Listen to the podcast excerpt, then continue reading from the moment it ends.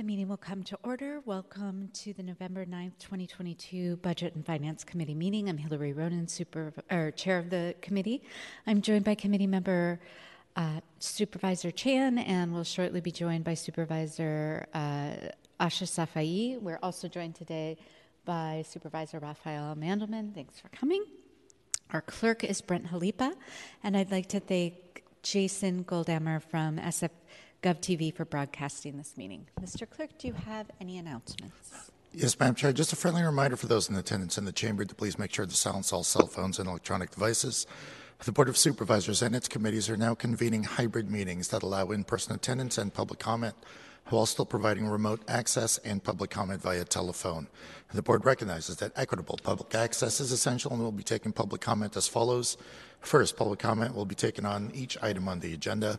Those attending in person will be allowed to speak first, and then we will take those who are waiting on the telephone line. For those uh, watching either channels 26, 28, 78, or 99 on sfgovtv.org, the public comment call-in number is streaming across the screen. That number is 415-655-0001. Again, that's 415-655-0001. Enter the meeting ID of 2486 9673951 and press pound twice. When connected, you will hear the meeting discussions, but you'll be muted and, li- and in listening mode only. When your item of interest comes up and public comment is called, those joining us in person should line up to speak, and those on the telephone should dial star three to be added to the speaker line. If you're on your telephone, please remember to turn on your TV and all listening devices you may be using, and each speaker will be allowed up to two minutes to speak unless otherwise stated. Uh, alternatively, you may submit public comment in writing in either of the following ways. Email them to myself, the Budget and Finance Committee Clerk at brent dot j-a-l-i-p-a at sfgov.org. Uh, if you submit public comment via email, it will be forwarded to the supervisors and also included as part of the official file. You may also send your written comments via U.S. Postal Service to our office in City Hall. That's 1 Dr. Carlton B. Goodlett Place, Room 244, San Francisco, California, 94102. And finally, Madam Chair, items acted upon today are expected to appear on the Board of Supervisors agenda of November 15th, unless otherwise stated. Madam Chair. Thank you so much. Supervisor Mandelman, did you want to start this off? Really? Um, Oh, Madam Chair, I should call that item. I'm sorry. Mr. Clerk, can you please call item number one? Yes, Madam Chair. Item number one is an ordinance amending the Business and Tax Regulations Code to suspend the imposition of the cannabis business tax through December 31st, 2025. Uh, members of the public who are joining us remotely and wish to comment, uh, again, call 415-655-0001. The meeting ID is 2486-967-3951. Then press pound twice. Uh, press star three to enter the speaker line. A prompt will indicate that you have raised your hand, and when the system indicates you have been unmuted, that will be your signal to begin your comments. Madam Chair. Thank you. Now, Supervisor Mandelman. thank you. Uh, thank you, Chair Ronen um, uh, and uh, Supervisor Chan for uh, taking the time to hear this item. I am here to request your support for an ordinance delaying the effective date of San Francisco's local cannabis business tax through December 31st, 2025. San Francisco has often led the way when it comes to cannabis, and this is a critical moment for the legal cannabis industry. A recent analysis conducted by the controller shows that while overall sales remain stagnant, the legal cannabis industry faces significant challenges, including unique cost pressures, a persistent illicit market, extreme price volatility, and a high overall tax burden. We are currently facing an existential issue for the legalization project.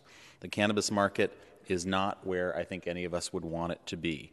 It has a dominant illicit side offering similar products at much lower prices, and a smaller and struggling legal market saddled with various local, state, and federal regulatory and tax burdens. So the question, I think, is should we allow the unregulated market to thrive as we add new taxes to the legal market? Or should we prioritize helping the legal market compete to end illegal, illegal cannabis cultivation and sales? Um, the profile of cannabis retail outlets in San Francisco has remained fairly stable since 2017 at about 70 operators. The fact that cannabis is a Schedule 1 controlled substance means businesses cannot deduct ordinary expenses. Many of the industry's costs and liabilities are a result of this federal classification. This also means cannabis businesses can't access conventional banking, the conventional banking system, imposing significant security risks and higher operating costs to secure cash and goods at retail spots. Um, overproduction is a major problem for cultivators and manufacturers who make up the foundation of the industry. Growers expected more customers during stay at home orders during, 20, during COVID, which led to a flood of products with wholesale prices per pound dropping from $1,200 to $700 in 2021. This also increased retail competition, with price cuts forcing businesses to sell more to make the same amount. But again, the largest problem is a thriving illegal market that overshadows the legal one, estimated to be up to two thirds of the total market in San Francisco. These operators pay nothing in taxes, they don't apply for business permits, they don't subject their cannabis to the rigorous quality control that legal operators are subject to, and this means they can sell products for far cheaper than legal operators. I believe the long-term sales and gross tax revenue that we will that will come from ensuring that all operators are above board will ultimately outweigh any short-term gains from squeezing the small share of the market that's opting to absorb the significant costs of operating legally for an extra tax.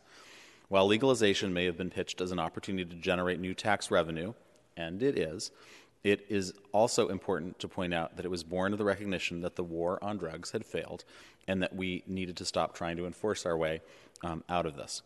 If we believe that, we have to take every opportunity possible to give the legal industry a competitive advantage, or in this case, mitigate their overwhelming disadvantage. The Controller's report recommended aligning our local tax policy with future state tax actions. This field is evolving at both the federal level and the state level, and I'm hopeful that the federal tax code will at some point treat cannabis businesses the same as other kinds of businesses. And so um, I think it makes sense with the state planning to review its retail excise tax uh, in 2025 to push off our consideration of a local tax to that point as well. Um, I want to thank Ben Rosenfield and his team for their work on the controller's analysis. I want to thank the BLA for their um, analysis as well, the Cannabis Retailers Alliance, um, and uh, Jackie Thornhill in my office, um, who's worked on this ordinance. And um, I think that's what I got. Thank you. And we have a report from the BLA. Nick Menard from the Budget Legislative Analyst Office. So item one is an ordinance that would delay the imposition of the cannabis tax through 2025, which means that the first year that revenues would be recognized is fiscal year 26-27. Um, looking at the current budget and the five-year projection uh, of the city's financial resources, over that time, the loss of general fund revenue resulting from this ordinance would be $30.75 million, and we consider approval to be a policy matter. Thank you. Um, Supervisor Mandelman, I, I don't know that you'll be able to answer these questions, but just have a few of them. Um, what is the city doing to enforce the law about needing permits, et cetera? Do you, do you know? Wondering, I'm hoping that we have someone from the Office of Cannabis here. Do we have anyone from the Office of Cannabis here? Hmm. I think we would. That would be a good one to have. um, we might, if we have public comment, we might see if we can run someone down. Okay, sounds good. And then, uh, okay, let's let's open public comment, and then I'll make some comments and ask some questions after that. Can we open this item up for public comment? Oh, yes, Madam Chair. Members of the public who wish to speak on this item and are joining us in person should light them now to speak. Uh, for those listening remotely, please call 415 655 0001. Enter the meeting ID of 2486 967 3951. Then press pound twice. Once connected, press star 3 to enter the speaker line. For those already in the queue, please continue to wait until the system indicates you have been unmuted, and that is your signal to begin your comments. Seeing no in person speakers here in the chamber, Mr. Lamb, uh, kindly unmute our first caller.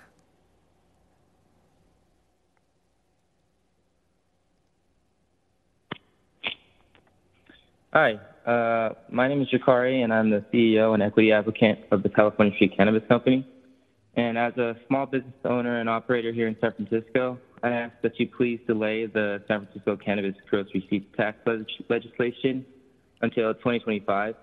Uh, legal cannabis businesses are already being squeezed for every penny by the state and federal government through overtaxation. And the overall cannabis industry is currently in a recession, and another tax is the last thing that we need. Thank you. Thank you so much for your comments. Mr. Lamb, next speaker, please.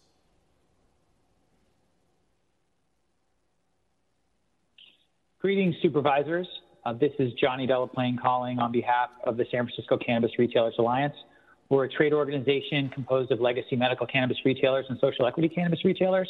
Um, big, big thank you to Supervisor Mandelman and Jackie for, for moving this important legislation along. Um, right now, the California cannabis market is an absolute free fall. You know, you can buy an unregulated pound of cannabis on for $100, you know, unregulated. Um, that puts us retailers that are following the laws at a significant disadvantage. So we need tax relief in order for our businesses to survive. You know, each dispensary that's open in San Francisco is generating, you know, well-paying jobs, right? If we tax this industry before it stabilizes, those jobs very likely will disappear as well. So we're here once again, another year, hat in hand, asking, please, please defer this tax until 2025. And thank you to everyone for their attention and for helping our fledgling industry kind of make it through what is the long, largest California cannabis recession that, that I've seen in my, uh, got over 20 years in this industry. Thank you. Thank you, Johnny Delaplane, for your comments. And Madam Chair, that completes our telephonic queue.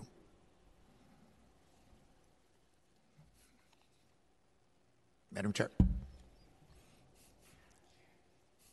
Thank you. Public comment is now closed. That's what happens when the vice chair comes and distracts me. Um, is there anybody on the line from the Office of Cannabis? No. I don't think we've run we've run some, someone down. Okay, let me turn it over to Supervisor Chan. Thank you, Chair Ronen. And I think my question is that I, I have to admit that uh, I am in support of support, like I am supportive of cannabis business, and I think that there are challenges that they face uh, locally. Um, and I think that is actually probably a question that I do have for the Office of Cannabis, and I hope that they could answer. But I think that in your uh, remarks, opening remarks, Supervisor uh, Mandelman through the chair, that you have mentioned the state uh, tax. And I believe that the state tax is also part of the burden. Truly, actually, they are the really the main burden in terms of taxation. And I think that from what I understand from the Office of Cannabis is that the governor, Governor Gavin Newsom, has been considering like how can we alleviate some of these uh, tax paying for the industry. That's because there are taxing cultivation tax, and then they're also taxed again with the sales tax. And so, um, as it turns out, it becomes a cumulative of about 30% of their total revenue um, to that actually goes toward tax. And then we have the local tax. Um, from what I understand, is that uh, that they've been having this conversation. In fact, I believe uh, Nicole Elliott is there now. Our state from, from San Francisco's Office of Cannabis now is the state director for the state departments of cannabis and trying to figure out some of these challenges and issues. So I am sympathetic to the industry and, and and it's been really painful, not just the pandemic, but I, I also think it's the whole industry itself. How do we balance the black market and with, with those actually do right by the by by the people who supported and passed recreational can you know cannabis for the entire state. I do though, I have to say, like I am I have reservation given the fact that it is a policy matter that it's up to the board that to to have a um, to have this all the way to 2020 the fiscal year 2025 2026 which then now is a total revenue loss of 30.75 million it's a little bit hard for me to support at this time I, I wonder if there's a consideration, the possibility that we, we do that year by year for a couple of reasons. One is to see the progress that the state can make, um, and also um, what the economy would look like, and can there actually be a year to year projection from the controller's office to help us make better decision year to year, fiscal to fiscal year, instead of all next three lump sum together. So that's just really my questions and well, kind of question and thought whether there could be a consideration for that and, and can we really justify 30 something million at once for, for tax exemption. Did you want to respond to that, Supervisor Mandelman?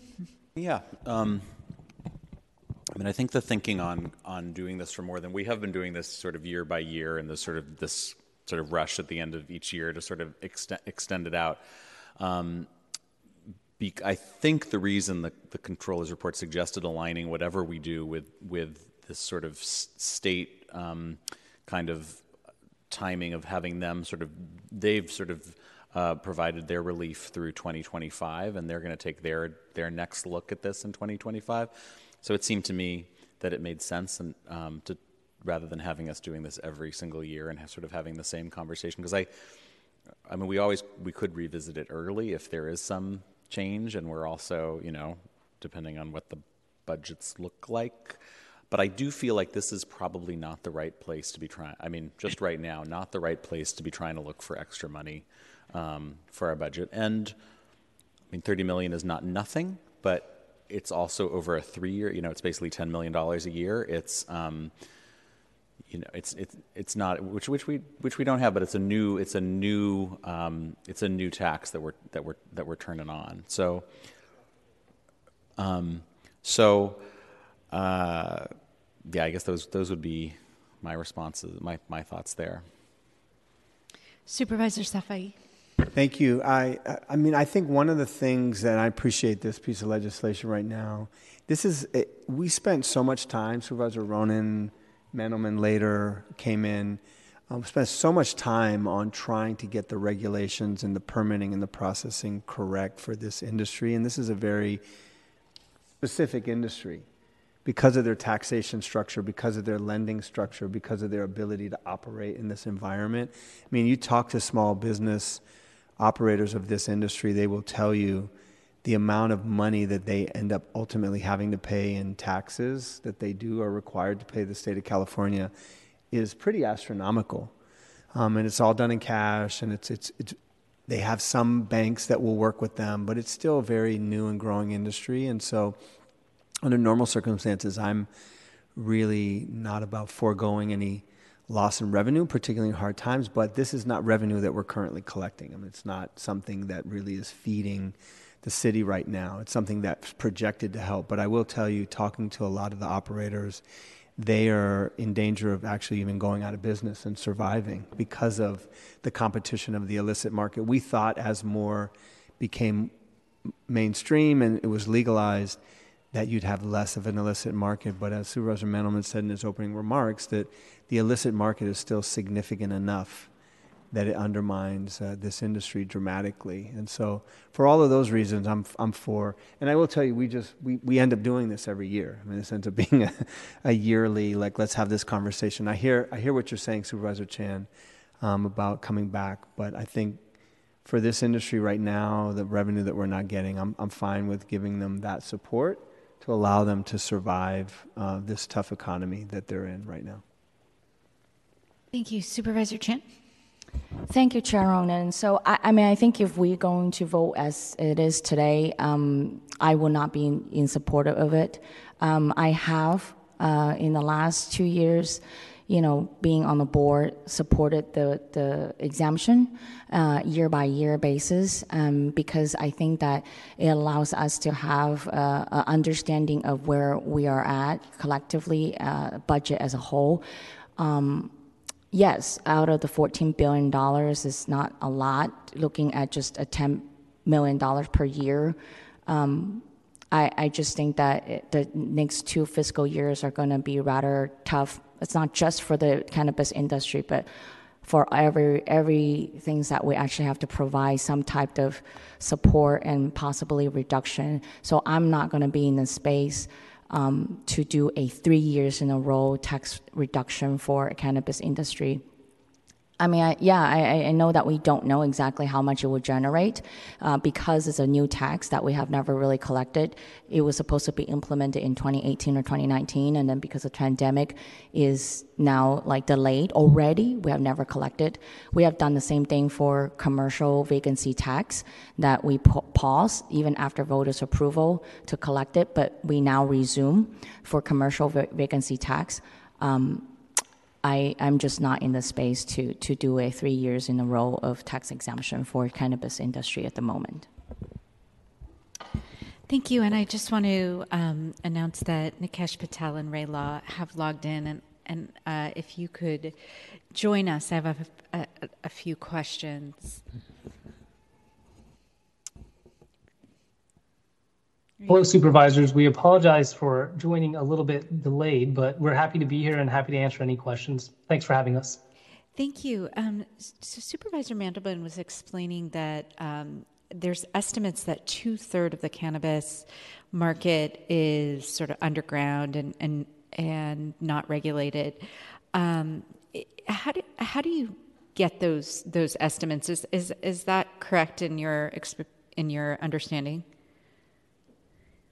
You raise a really good question, and I think what you're you're suggesting is that it's difficult to capture just exactly what the size of the illicit market looks like. That is accurate, but from our initial indications, just based on the complaints that we receive, the the variety of types of illicit operations that we're also hearing about, that the in that that that sector of the industry, the illicit sector, is still sizable and it does require a lot of our attention and resources. So I am joined here by Ray Law, the Senior Deputy Director of the office. He oversees enforcement, and I'm happy to let him speak a little bit about some of the, the larger illicit operations that we've had to respond to as of late. What I can say is that when you look at the number of complaints that we've received in just this past year, it has intensified. We are more responsive. The number of complaints that we've closed has increased, but that's also because the number of complaints that we've received has increased. So I'll let Ray share a little bit, but it's fair to say that that size is still, the size of that industry is still large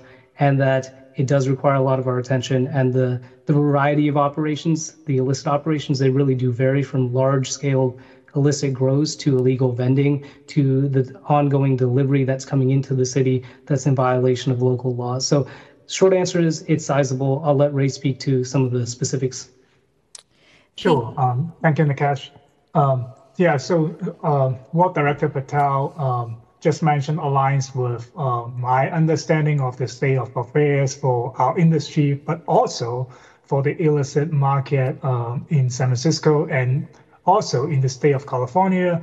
And I, I, I believe um, the figure um, you just mentioned is a state kind of survey of the state of affairs in the state of California, where um, the legal industry, the legal operators are impacted by the illicit activities still happening in um, the state of California.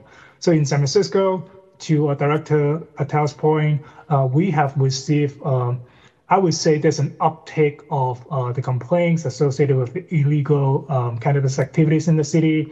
I would say part of the reason is um, right now people are more aware of um, the uh, legal cannabis operations, so that's why they are able to kind of uh, differentiate between uh, the legal and illicit uh, operators. Um, and I think the type of activities are ranging from like cultivation, manufacturing, um, distribution, and delivery uh, of uh, cannabis products are also a big part of that. And our office has devoted increased resources to kind of tackle those issues as well. And can you explain what type of enforcement your office does to ad- address the illicit market? Sure. So uh, we um, conduct um, drive-by inspections if we receive any uh, complaints about a specific location. And we also coordinate with our city partners depending on the nature of the complaint.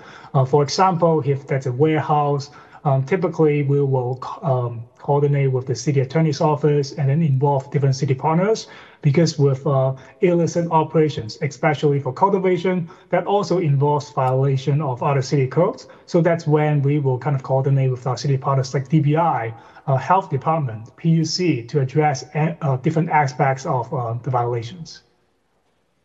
Okay, thank you.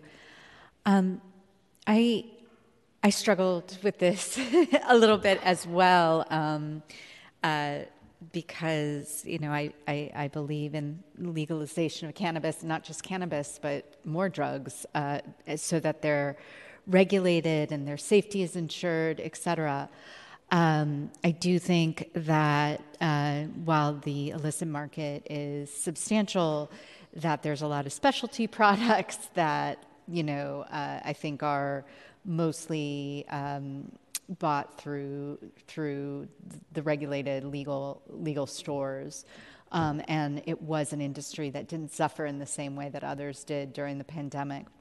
Having said that, uh, I think that Supervisor Mandelman has made a, a, a really good case. Um, I, you know, the the uh, amount of taxes at the at the state level are substantial, and then all of the benefits uh, to small businesses that exist uh, normally with you know uh, baking and tax write-offs are you know are completely denied to this industry, uh, which to me is very nonsensical, and hopefully will change.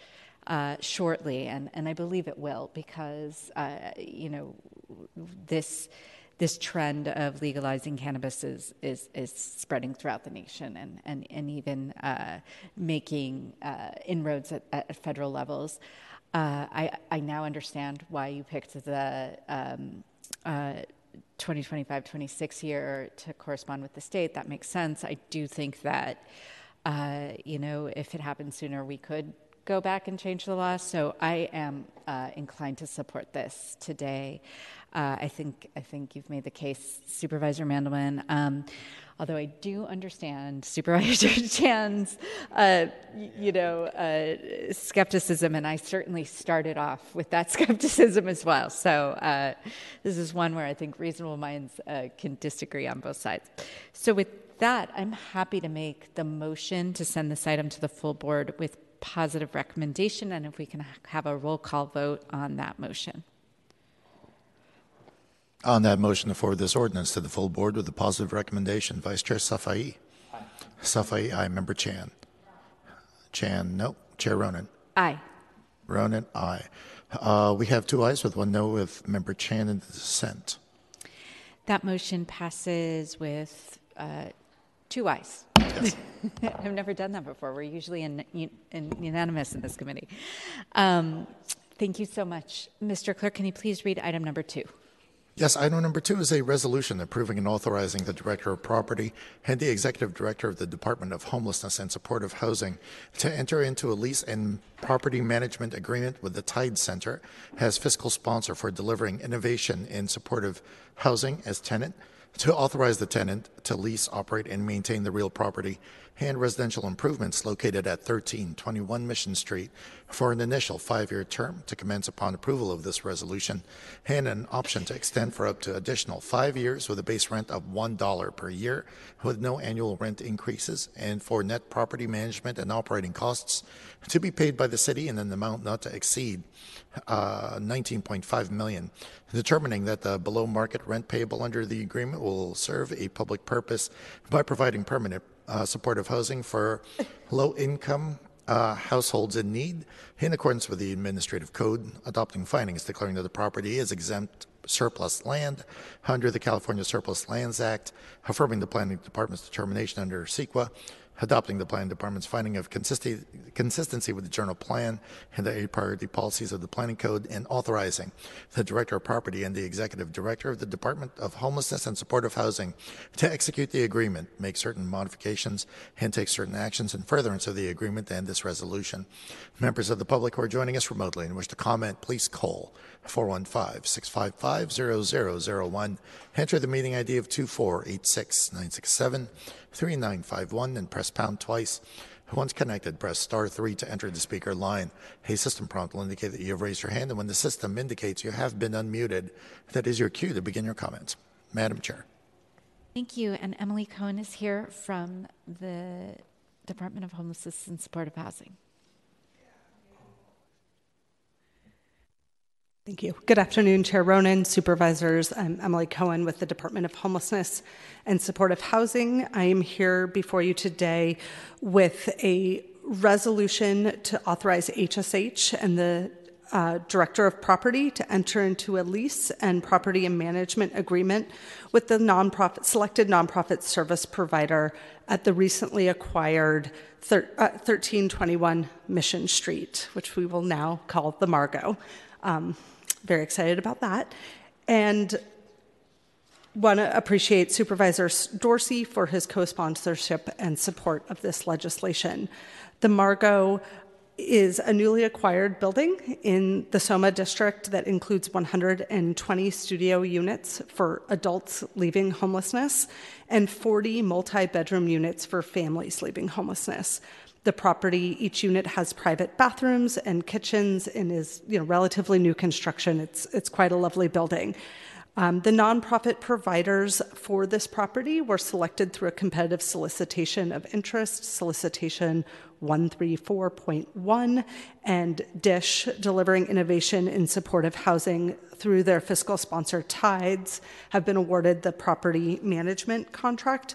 And UCSF citywide case management will be providing the on site support services for adults, and Compass Family Services will be providing the on site support services for the families at the property. The Board of Supervisors approved the city to acquire this property last fall, and we applied for and received $54.8 million in Homekey resources to support the acquisition and operations of the property. The resolution before you today, as has been stated, authorizes the Director of Property and HSH to enter into an agreement with Tides or DISH under the fiscal agency of Tides to lease, operate, and maintain the property. The agreement is for a term of five years with one with a five-year extension. The rent is one dollar per year. And the total not to exceed amount for the property management services is 19.5 million. Under this contract, Dish will be providing ongoing management, maintenance, and operations of the PSH at the Margot in accordance with our Housing First approach.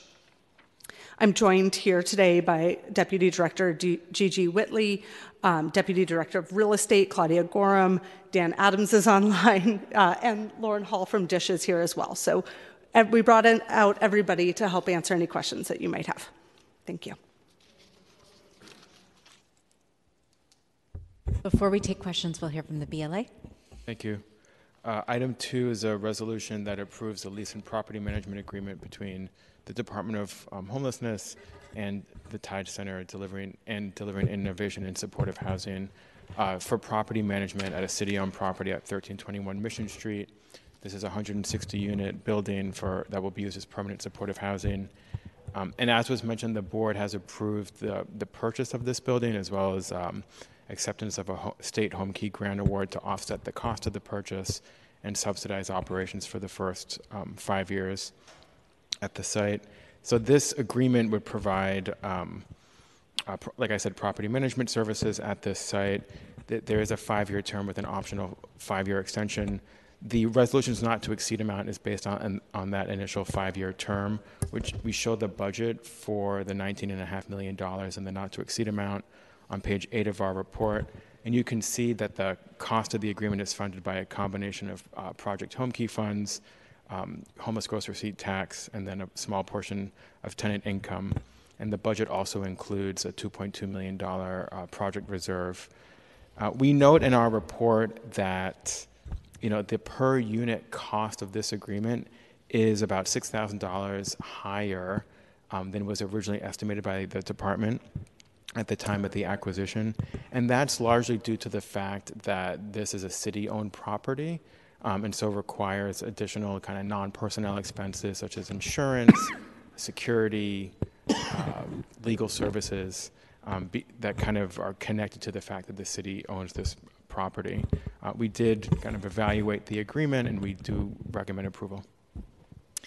Thank you. Supervisor Safai. I just have one question. Um, I think this is great. I, I was I was not aware originally that Project Homekey actually does operating expenses. So that's that's good to know. My question is is that 6.9 million in Homekey grant funding is that 1 year or is that ongoing funding? And then after that, how is that money going to be replaced? And then the second question is um, is there's obviously different categories for Prop C. There's operating expense dollars accounts that you're pulling from, correct? and that's also an ongoing source, which may be diminishing in future years given our current uh, gross receipts, taxes, but at least that's a somewhat consistent. So I just wanted to ask the question about the Homekey dollars, and if that one year, or how, how much can we anticipate that? Good afternoon, Gigi Whitley, Department of um, Homelessness and Supportive Housing. Um, thank you for the question through the chair. Um, as you'll see in the BLA report, the um, state Homekey money is a little over $6 million. Supervisor, that is a one time allocation that can be spent over the five year budget. We have a deadline for spending down those funds. Mm. and then, as part of the Homekey, um, grant, the city has to make a commitment to maintain operating for a total of five years. As you see in the fourth year of the budget, um, the Prop C housing money will kick in. Mm-hmm. Um, that's a combination of funding um, that is allocated to support family uh, units as well as adult units, as this is a mixed population building. Um, so, you know, uh, we're grateful for the state that uh, not only do we have the resources to help offset the cost of the acquisition, but also some one time operating subsidies. Great. Yeah, I see that after year three, it goes away, and then you pick it back up with Prop C. So thank you. I'd like to be added as a co sponsor of this, please. Thank you, Madam Chair. Thank you. Um, Gigi, I had one, or, or maybe this is for Emily actually. Have you ever um, had a supportive housing unit that includes both single adults and families? Uh, thank you, Chair Ronen, for the for the question. We have one other property that is a combination. I believe it's just one other that is veterans and families. So it's not a widely used model, um, but it is something we're trying out in buildings that have sort of the unique makeup, room makeup that the Margot has. I see. So the family units have multiple bedrooms. Yes, the three bedroom units. Okay. That's how, those are the Edley apartments, correct? Yes, exactly. And and how and how does it work? I mean, how, how, how is it going at that one building? You know, I can ask Lauren um, perhaps to come up and share her experience sure. on the ground. Um, having, you know, because this is a relatively new model for us, having two separate service providers that have expertise in serving that population is important.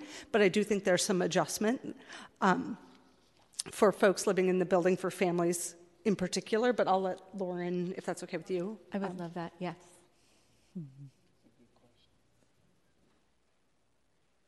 Good afternoon. Thanks for the question. Um, you know, I would say it, it's it's going great. We have an incredible service team. We have the folks from UCSF, as uh, as Emily noted, that are focused on the single adults. We're in the process of moving in all of the families. Um, the, the the change from us being an operator to holding the master lease has had some impact on the ability to fill units quickly.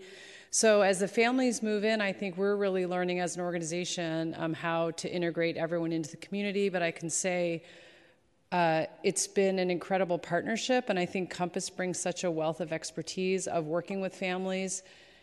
And we're sort of seeing also some kind of um, not traditional families that are able to actually have multi-unit. Uh, can come in as couples, can come in into so that we can be a little bit more flexible than we are typically in single adult housing.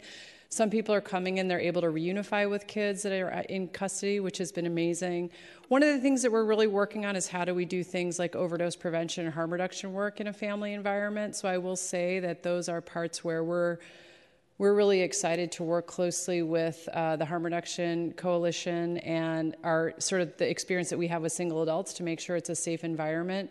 But I feel like the, the way this building operates in terms of safety, like you can't enter the floor that you um, only you can only enter the floor that you live on with the way the elevator works. So it's so modern that there's ways to keep the property safer than maybe in a typical SRO environment or an older building. So I'm really excited to see how it's going. Um, we haven't filled all the family units yet, but again, the service the service team and the dish team are working really well together and are just like really excited to have this be a model for how to actually integrate communities, to have families, to have single adults, to be able to see you know, elders that are living on their own, be able to have children in the buildings where they live.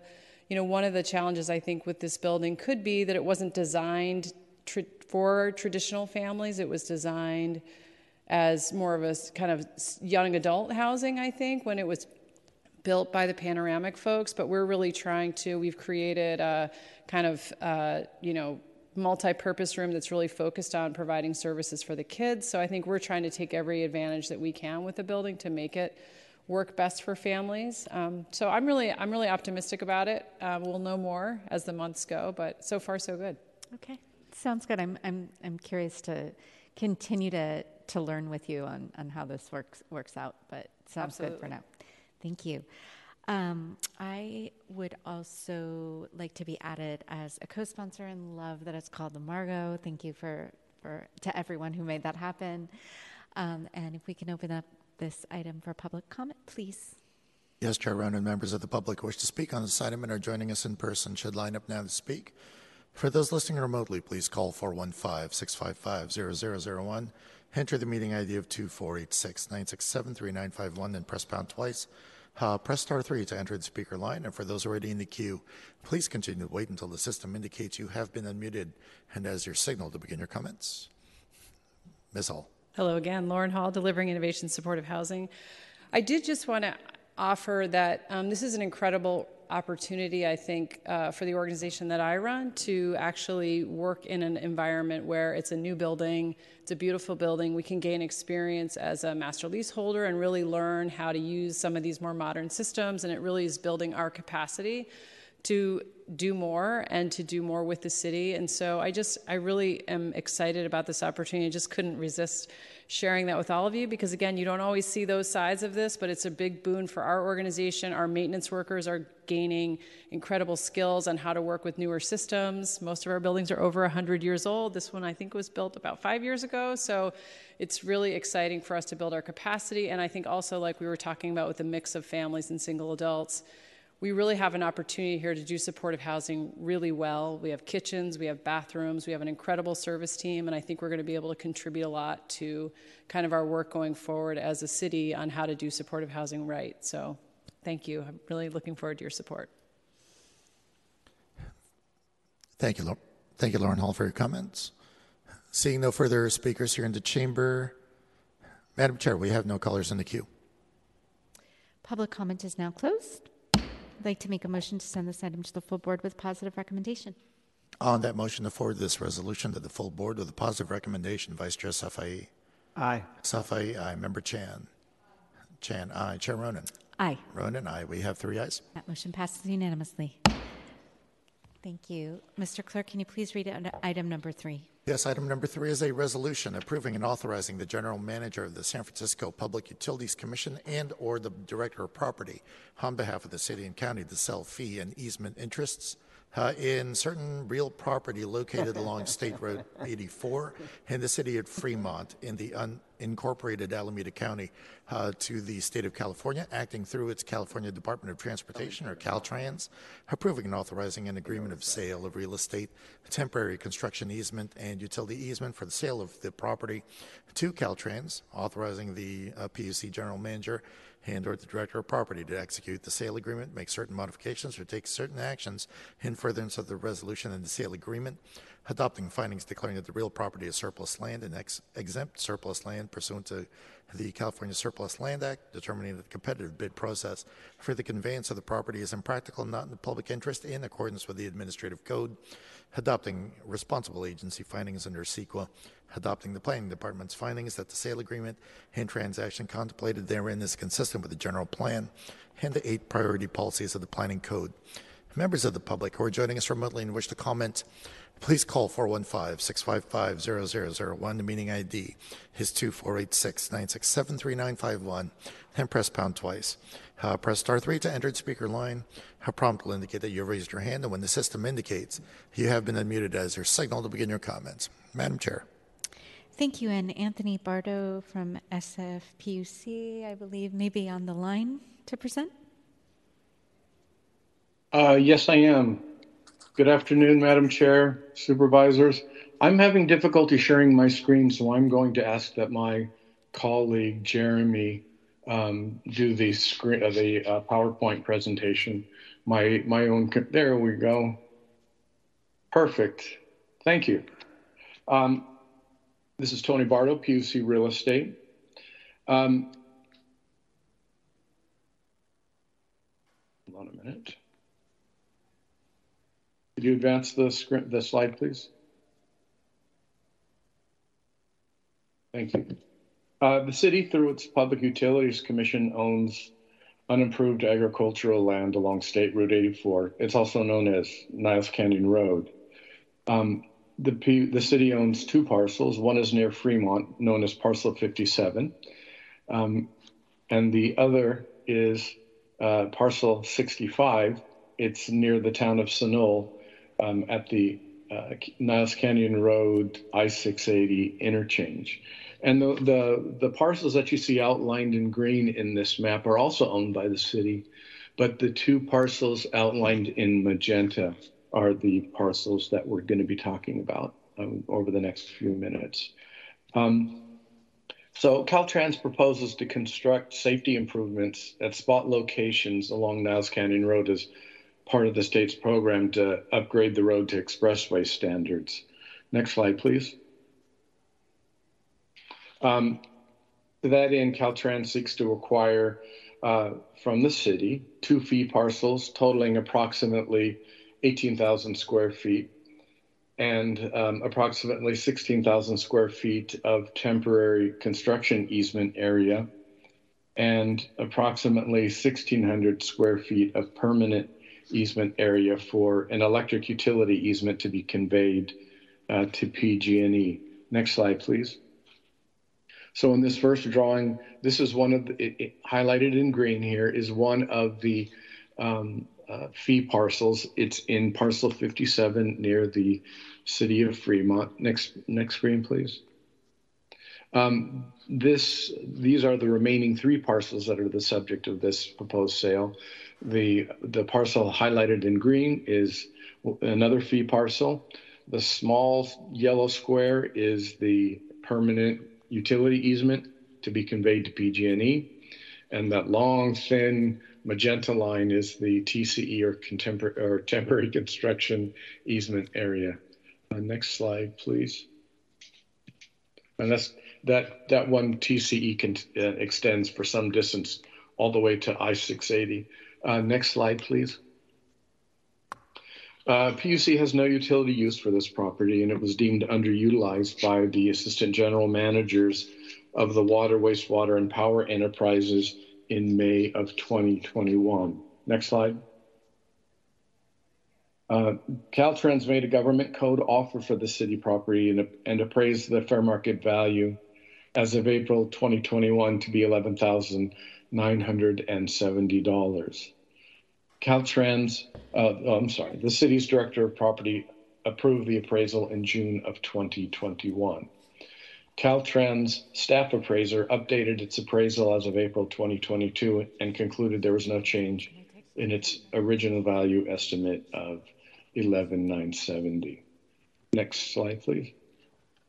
The city's real property is exempt surplus property because it's surplus land that the city is transferring to another local agency for that agency's use. Next slide, please. Caltrans seeks to purchase the property and has the authority to exercise the power of eminent domain to compel the city to sell the property to Caltrans. And for this and other reasons, a competitive bidding process is impractical and otherwise not in the public interest. Next slide.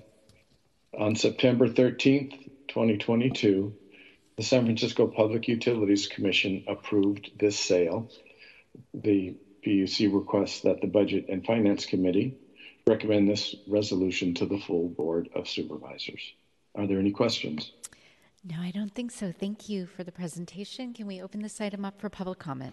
Yes, members of the public who wish to speak on this item and are joining us in person should line up now. For those listening remotely, please call 415 655 0001 uh, enter the meeting ID of 2486-967-3951. Then press pound twice. Uh, you'll need to press 3 to enter the speaker line. And please continue to wait until the system indicates you have been unmuted and as your signal to begin your comments. Seeing no in-person speakers in the queue. And we have none on the telephone either, Madam Chair.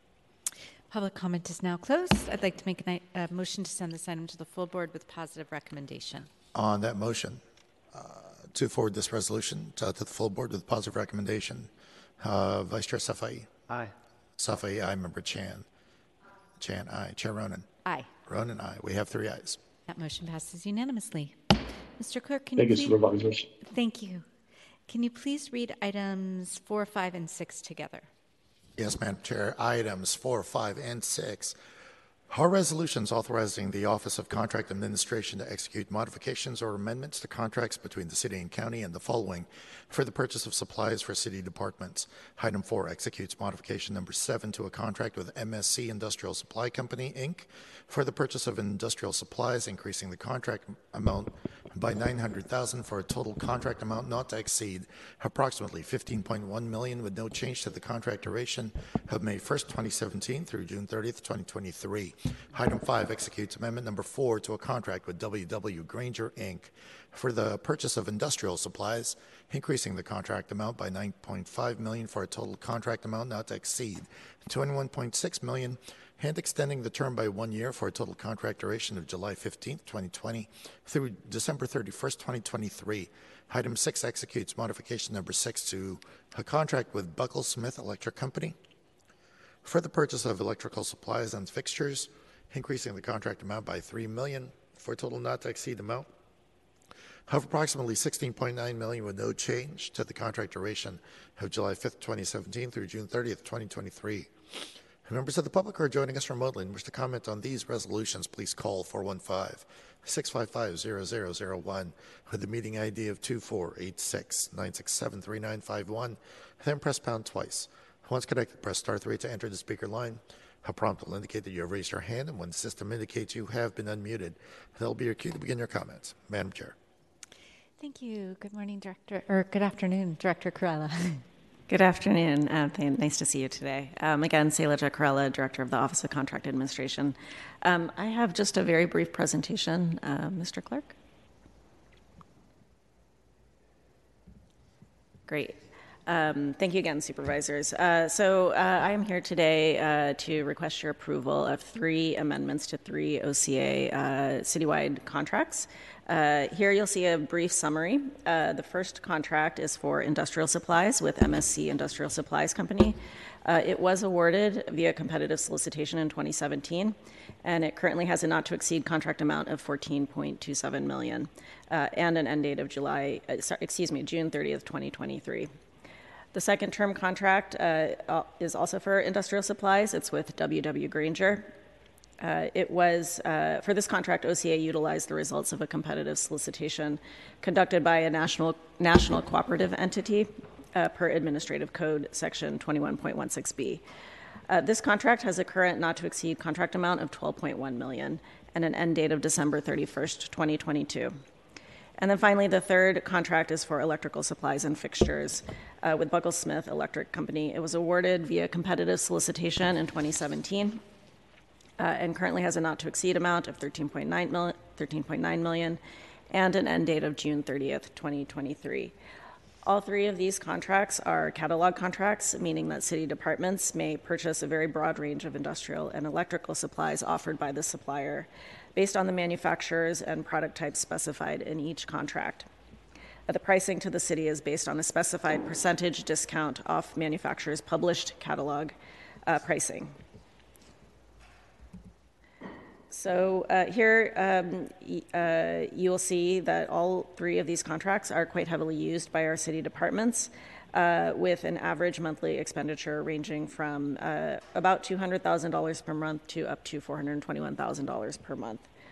Uh, my next slides, um, in fact, uh, oh, I, I do want to note that um, there have been substantial increases in expenditures during fiscal year 2021 to 2022 uh, primarily because of inflation, uh, which has resulted in an overall higher pricing of the products. Um, as such, the contract balances at this point are insufficient to meet the city's business needs. Uh, the next three slides, uh, I think you have this presentation, but the next next three slides get into great detail about the expenditures uh, on each of these contracts by department. Uh, without spending too much uh, time on each of these, I think um, what you'll see is again that the expenditures have increased in the last fiscal year, um, and for these contracts, the largest users tend to be the enterprise departments and the Chapter Six departments, uh, including PUC, Airport, MTA, Port, and Public Works. Uh, so again, uh, at this time, we are requesting your approval uh, for these three amendments, um, given the st- substantial increase in contract expenditures.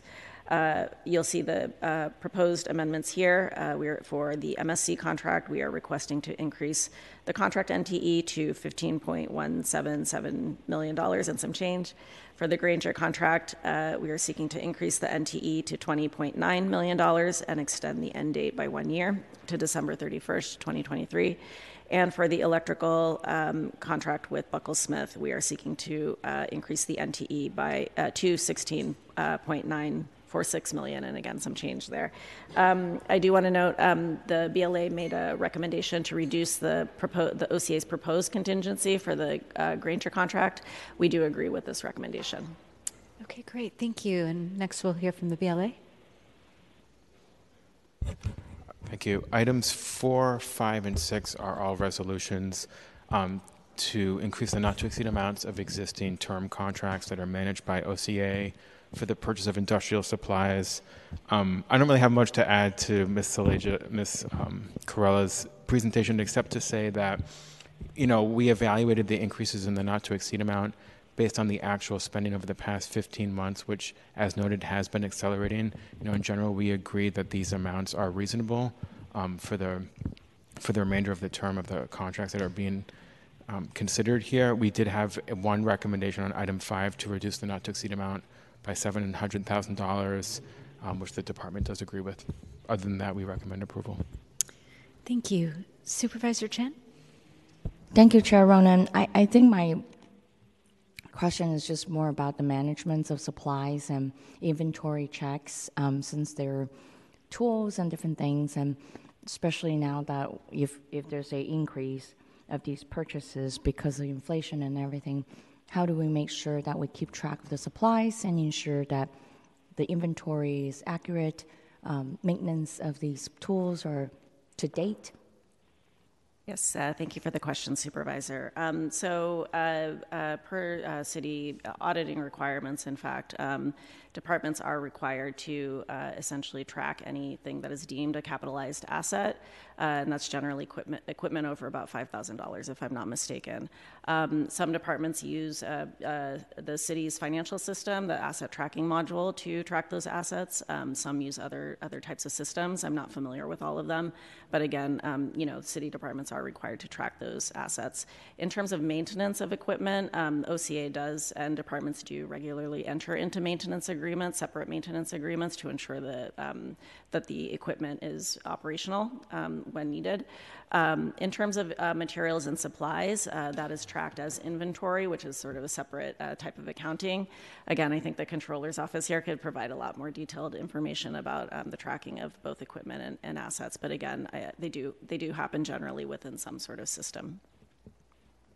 I think, uh, generally speaking, we'd love to see some coordination between the controller's office and and in your office to sort of figure out, um, you know, with the contract administrations to when we tracking supplies and when we're tracking tools, that there is uh, hopefully eventually sort of a, a, consistent system that all city departments actually use this one system so that there's uh, a master inventory and then also maintenance uh, information in one. When you when you start processing these type of contracts that come to this body for approval that you also have an idea not just for tracking but the, the sort of like the, the results of the tracking meaning is there loss of inventory you know or the maintenance are they meeting annual maintenance standard are they actually maintained well you know uh, before we continue to increase the dollar amount without some sorts of accountability. I, I am in support of, of these today. I, I,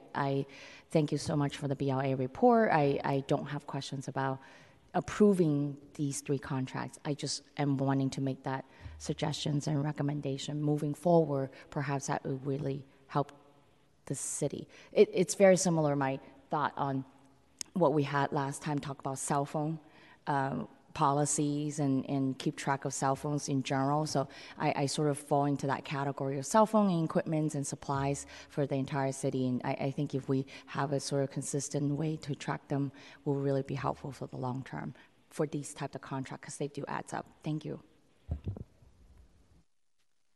Thank you. Uh, since there's no more questions, we can open this item up for public comment. Yes, Madam Chair, members of the public who wish to speak on this item and are joining us here in the chamber should line up now. For those listening remotely, please call 415-655-0001.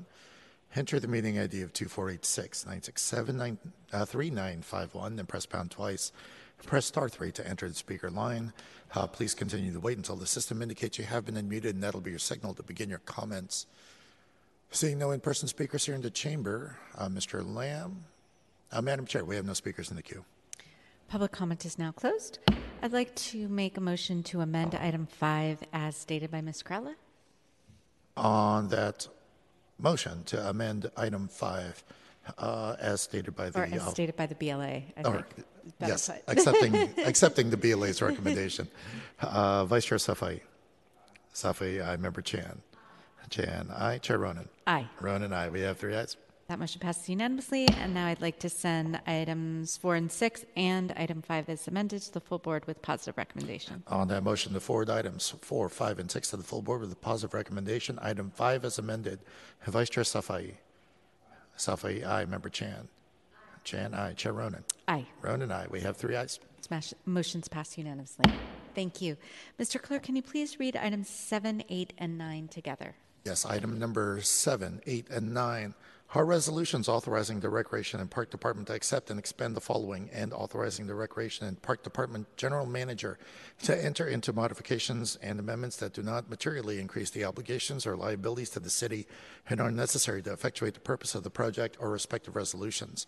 Item 7 retroactively accepts and expands the California Department of Parks and Recreation Habitat Con- Conservation Fund grant in the amount of 350,000 to support trail improvements within the Twin Peaks Hope and Space. For the term of July 1st, 2022 through June 30th, 2027, approving a grant contract that requires the department to maintain the trail for the duration of the contract performance period from July 1st, 2022 through June 30th, 2042 pursuant to the charter. Item number eight, retroactively accepts and expends a $211,000 grant from the California State Department of Parks and Recreation, Division of Boating and Waterways for the San Francisco Marina Vessel Turn-In Program, retroactively approving the grant terms and conditions for the term of uh, August 1st, 2022 through uh, September 30th, 2023. Item 9 accepts and expands a community project funding grant in the amount of 1.5 million from the United States Department of Housing and Urban Development for the Herz uh, Playground Recreation Center project, authorizing the Recreation and Park Department to enter into a grant agreement effective upon approval of that resolution. Members of the public who are joining us remotely and wish to comment, please call 415 655 0001 Enter the meeting ID of 2486-967-3951. Then press pound twice. Once connected, press star 3 to enter the speaker line. A prompt will indicate that you have raised your hand, and when the system indicates you have been unmuted, that will be your cue to begin your comment. Madam Chair. Thank you. And I believe Tony Moran from Rec and Park is on the uh, line. Yes. Um, good afternoon, committee members. Um, the items you have before you are the um, is requesting your recommendation to uh, the Board of Supervisors to accept and expand these three grants to uh, authorize the department to enter into the grant agreements with the various funding agencies and to authorize the general manager to make modifications to those grant agreements. And the first grant, the Habitat Conservation Fund grant, is administered by the California State Parks Department. Um, this grant will make important improvements to the access trail um, at Twin Peaks that connects Crestline Drive to the Twin Peaks open space.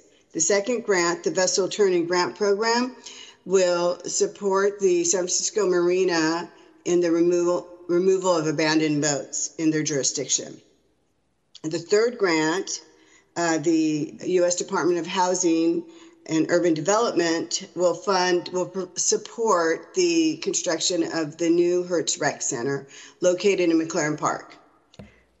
Uh, the third grant, I do need to make uh, amendment to uh, page two, line seven.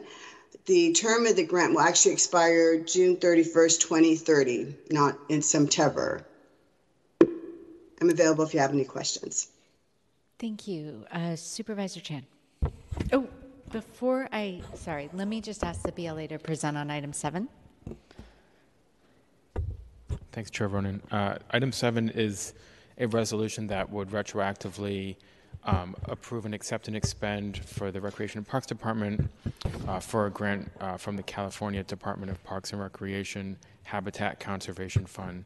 Uh, this grant um, has not been awarded yet, though our Parks Department um, believes that it, it, it, may be, and so this would be a prospective approval. The grant amount is for $350,000, which should be used to fund a portion of the Twin Peaks Trail Improvement Project. This particular grant would go towards restoring one of the trails um, that's already there connecting the Noe Peak to the residential area that also has a bus stop. You can see on page 27 of our report the total funding for the Twin Peaks Improvement Project, which includes restoration of two other trails as well as the conversion of Twin Peaks Boulevard um, into a park, primarily funded by grants, as you can see on this budget, and also $750,000 of bond funding. Um, the, this grant agreement also has a 20 year performance period that requires the city to maintain the trail that's improved um, for, for that 20 years. The Parks Department here estimates that the cost of that uh, maintenance will start at $145,000 a year. Um, we, we, because this grant hasn't been awarded yet, we're considering approval to be a policy matter for the board, and I'm happy to take any other questions. Thank you, Supervisor Chan. Thank you, Chair Ronen. Um, that is the question that I do have um, for Rec Park. That about item number seven. Um, you have yet to receive, so it's like retroactive, but you haven't received a grant within that grant, seems like there's an agreement that requires the departments to provide a 20 year maintenance, like to fund actually a 20 years of maintenance for that period. So, can you just walk us through the reasoning why this is coming before us before you actually receive the grant? Um, yes, um, but but also retroactively. Questions. So I'm kind of confused. yes, thank you for your question, Supervisor Chan. Um, the grant is retroactive because the grant performance period started July 1st, 2022. This is very, it is very common for California State Parks Department to um, appropriate, to start their grant performance periods when the funds are appropriated at the state level. Sometimes that the grants are actually awarded a year or a year and a half after that date. So no funds have been spent on the project using this grant source.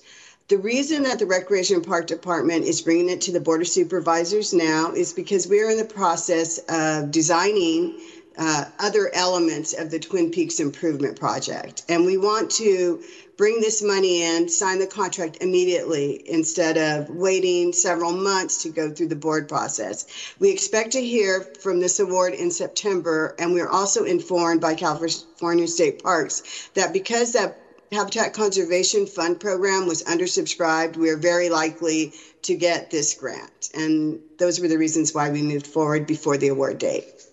Thank you. And, and through the chair, my follow up question is where is your funding source? Uh, because of this accepting this grant contract, uh, does require the department making the commitment to actually have a maintenance fund or, or fund the maintenance, ongoing maintenance for a 20 year period. Um, have you identified funding or this is actually inclusive of your existing capital uh, improvements funding?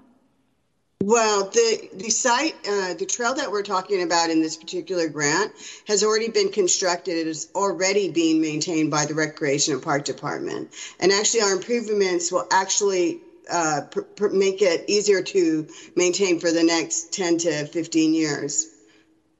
Wonderful. Thank you so much, and good to see you. Welcome. Thank you. Thank you. Can we please open these items up for public comment? Yes, Chair Ronen, members of the public who wish to speak on this item and are joining us here in the chamber I should line up now to speak. For those listening remotely, please call 415-655-0001. Enter the meeting ID of 2486-967-3951, then pound twice. Once connected, press star 3 to enter the speaker line. For those already in the queue, please continue to wait until the system indicates you have been unmuted and as your signal to begin your comments. Seeing no in person speakers here in the chamber.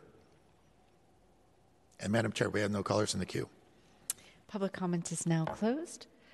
I'd like to make a motion to amend item nine as stated by Ms. Moran. On that motion, to uh, amend item nine as offered by uh, the Recreation and Park Department, Vice Chair Safai. Safai, aye. Member Chan. Chan, aye. Chair Ronen. Aye. Ronen, aye. We have three ayes. That mas- motion passes unanimously. And now I'd like to make a motion to send items seven and eight and nine as amended to the full board with positive recommendation. And on that motion to forward uh, th- items seven, eight, and nine to the full board with a positive recommendation, nine as amended, uh, Vice Chair Safai. Safai, aye. Member Chan. Chan, aye. Chair Ronen. Aye. Ronen, aye. We have three ayes. Those motions pass unanimously. Thank you, Ms. Moran. Mr. Clerk, can you please read item number 10? Yes, item number 10 is a resolution retroactively authorizing the Department of Public Health to accept and expend a grant in the amount of approximately 262,000 from the Centers for Disease Control and Prevention through the California Department of Public Health for participation in the program entitled Centers for Disease Control and Prevention Crisis Response Coronavirus Disease 2019 Public Workforce San Francisco for the period of July 1st, 2022 through June 30th, 2023. Members of the public who are joining us remotely and wish to comment on this resolution, please call 415-655-0001, enter the meeting ID of 2486-967-3951, then press pound twice. Once connected to the meeting, you'll need to press star 3 to enter the speaker line. A prompt will indicate that you have raised your hand, and when the system indicates you have been unmuted, that is your signal to begin your comments. Madam Chair. Thank you. And David Steyer is on the line, I believe. Yes, hi, this is David Steer for the Department of Public Health. I uh, hope you can see these slides. Can we see the next one, please? So thank you for the opportunity to provide this information. Um, the California Department of Public Health sponsored this Immunization Champions Grant to all California counties uh, to address the fact that during the pandemic, many children in California fell behind on their routine immunizations, including immunizations required to attend school.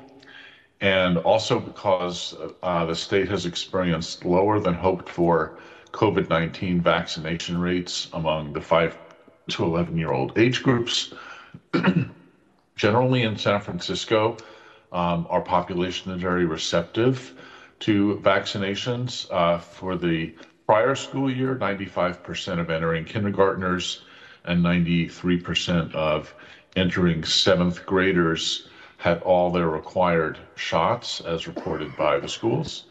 Um, also, uh, and this is on our public dashboard, 78% of San Francisco children ages 5 to 11 have completed their COVID 19 primary series uh, versus um, just 38% statewide. Next slide, please.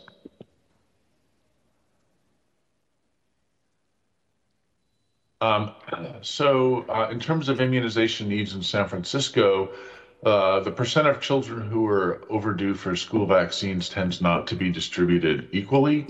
Uh, some charter schools and those in neighborhoods with higher proportions of Black and African American children uh, have had more overdue children. Um, also, local clinics and health systems have had staffing shortages, and San Francisco Unified District health staff have been fielding concerns from parents regarding difficulties getting timely access to vaccination catch up appointments, uh, especially in some of our more vulnerable populations. And this is a multifaceted and longstanding problem. It has most recently been highlighted by COVID vaccination disparities uh, at the same time, uh, the pandemic response and associated emergency funds have offered some new and creative opportunities for us to reach communities at the highest need. Next slide, please. So, um, how are these funds being used? Um, according to the grantor, they must be spent on staff supporting um, transitional kindergarten and K to 12 schools. They can't be used to support childcare populations or supplant other funding. Um, we need to report back to the grantor uh, semi annually in terms of the number of personnel hired, their status, and the associated costs. The funds must be spent by the end of this fiscal year. However, uh, the state is mulling over the possibility of a no cost extension. Uh, the original grant amount to part of public health was 342,000. Um, we released uh, 80,000 of that to San Francisco Unified to support them hiring a vendor to review immunization records at all grade levels within San Francisco Unified. So the total uh, grant to uh, Department of Public Health is 242,000. Um, in the time that's uh, started since we received the grant, um, the Department of Public Health formed a coalition, coalition called Advancing Childhood Vaccine Catch Up, composed of the Health Department, Unified School District, Maternal, Child, and Adolescent Health, and the various health systems in San Francisco, and developed a draft action plan uh, to improve timely access to vaccination catch up appointments. And with this funding, a P103 special nurse was hired um, who uh, assisted with the uh, program development over this past summer. Uh, she has since vacated the position, and we are in the rehiring process. So that is that's our summary of the project, and I'm happy to take any questions. Thank you. Any questions, colleagues? Nope. Seeing none, we will open this item up for public comment. Yes, Madam Chair, members of the public who wish to speak on this item and are joining us in person should line up now. For those listening remotely, please call 415 655 0001. Enter the meeting ID of 2486 967 3951. Then pound then pound again. Uh, you will need to press star 3 to enter the speaker line. Please continue to wait until the system indicates you have been unmuted, and that is your signal to begin your comments. Seeing no in person speakers here in the chamber, and Madam Chair, we have no speakers in the queue. Public comment is now closed. I'd like to make a motion to send this item to the full board with positive recommendation. On that motion to forward this resolution to the full board with a positive recommendation, Vice Chair Safai. Safai, aye. Member Chan. Chan, aye. Chair Ronen. Aye. Ronen, aye. We have three ayes. That motion passes unanimously. Mr. Clerk, can you please call item number 11? Yes, item number 11 is a resolution retroactively authorizing the Department of Public Health to accept and expend a grant increase in the amount of approximately 500,000 from the Centers for Disease Control and Prevention for a total amount of approximately 969,000 for participation in a program entitled National Human Immunodeficiency Virus Behavioral Sur- uh, Surveillance, uh, San Francisco, for the period of January 1st, 2022 through December 30th, uh, 31st, 2022. Members of the public who are joining us remotely and wish to comment, please call 415 655 0001. Enter the meeting ID of 2486 967 3951, then press pound twice. Press star 3 to enter the speaker line. A prompt will indicate you have raised your hand, and when the system indicates you have been unmuted, please begin your comments. Madam Chair. Thank you, and I believe Erin Wilson is on the line for this item. Dear supervisors, I'm Erin Wilson, a senior research scientist at the Center for Public Health Research and the director of the Trans Research Unit for Equity here at the San Francisco Department of Public Health. Uh, just a quick background on what is NHBS. It's our national system. It's funded by the CDC to provide data on HIV prevalence, risk, and preventive behaviors among community members in San Francisco most impacted by HIV. Our focus is specifically with men who have sex with men, high risk heterosexuals, trans women, and people who inject drugs in our city.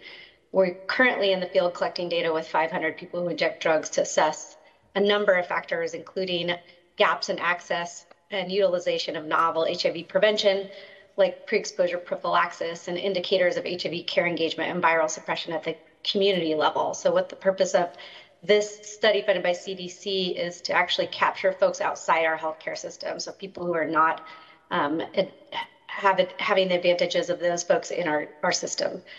Um, we've been a leader in using these data to drive national and local policy for a number of decades now using this funding stream and to uh, promote and drive programs since the inception of NHBS many years ago. Uh, we hope you'll concur with the valuable work that our unit's doing and accept these funds from the CDC to the San Francisco Department of Public Health. Uh, thank you. Thank you so much. Colleagues, any questions? Seeing none, we'll open this item up for public comment. Yes, members of the public who wish to speak on this item and are joining us in person should line up now to speak. For those listening remotely, please call 415 655 0001 with the meeting ID of 2486 967 3951, then press pound twice. Uh, once connected, press star 3 to enter the speaker line. Please continue to wait until the system indicates you have been unmuted. And as your signal to begin your comments, seeing nobody here in the chamber, and Madam Chair, we have no speakers in the queue. Public comment is now closed. I'd like to make a motion to send this item to the full board with positive recommendation. On that motion, to forward this resolution to the full board with a positive recommendation, Vice Chair Safai. Safai, aye. Member Chan. Chan, aye. Chair Ronen. Aye. Ronen, aye. We have three ayes. Thank you. That motion passes unanimously. Mr. Clerk, can you please read item number 12?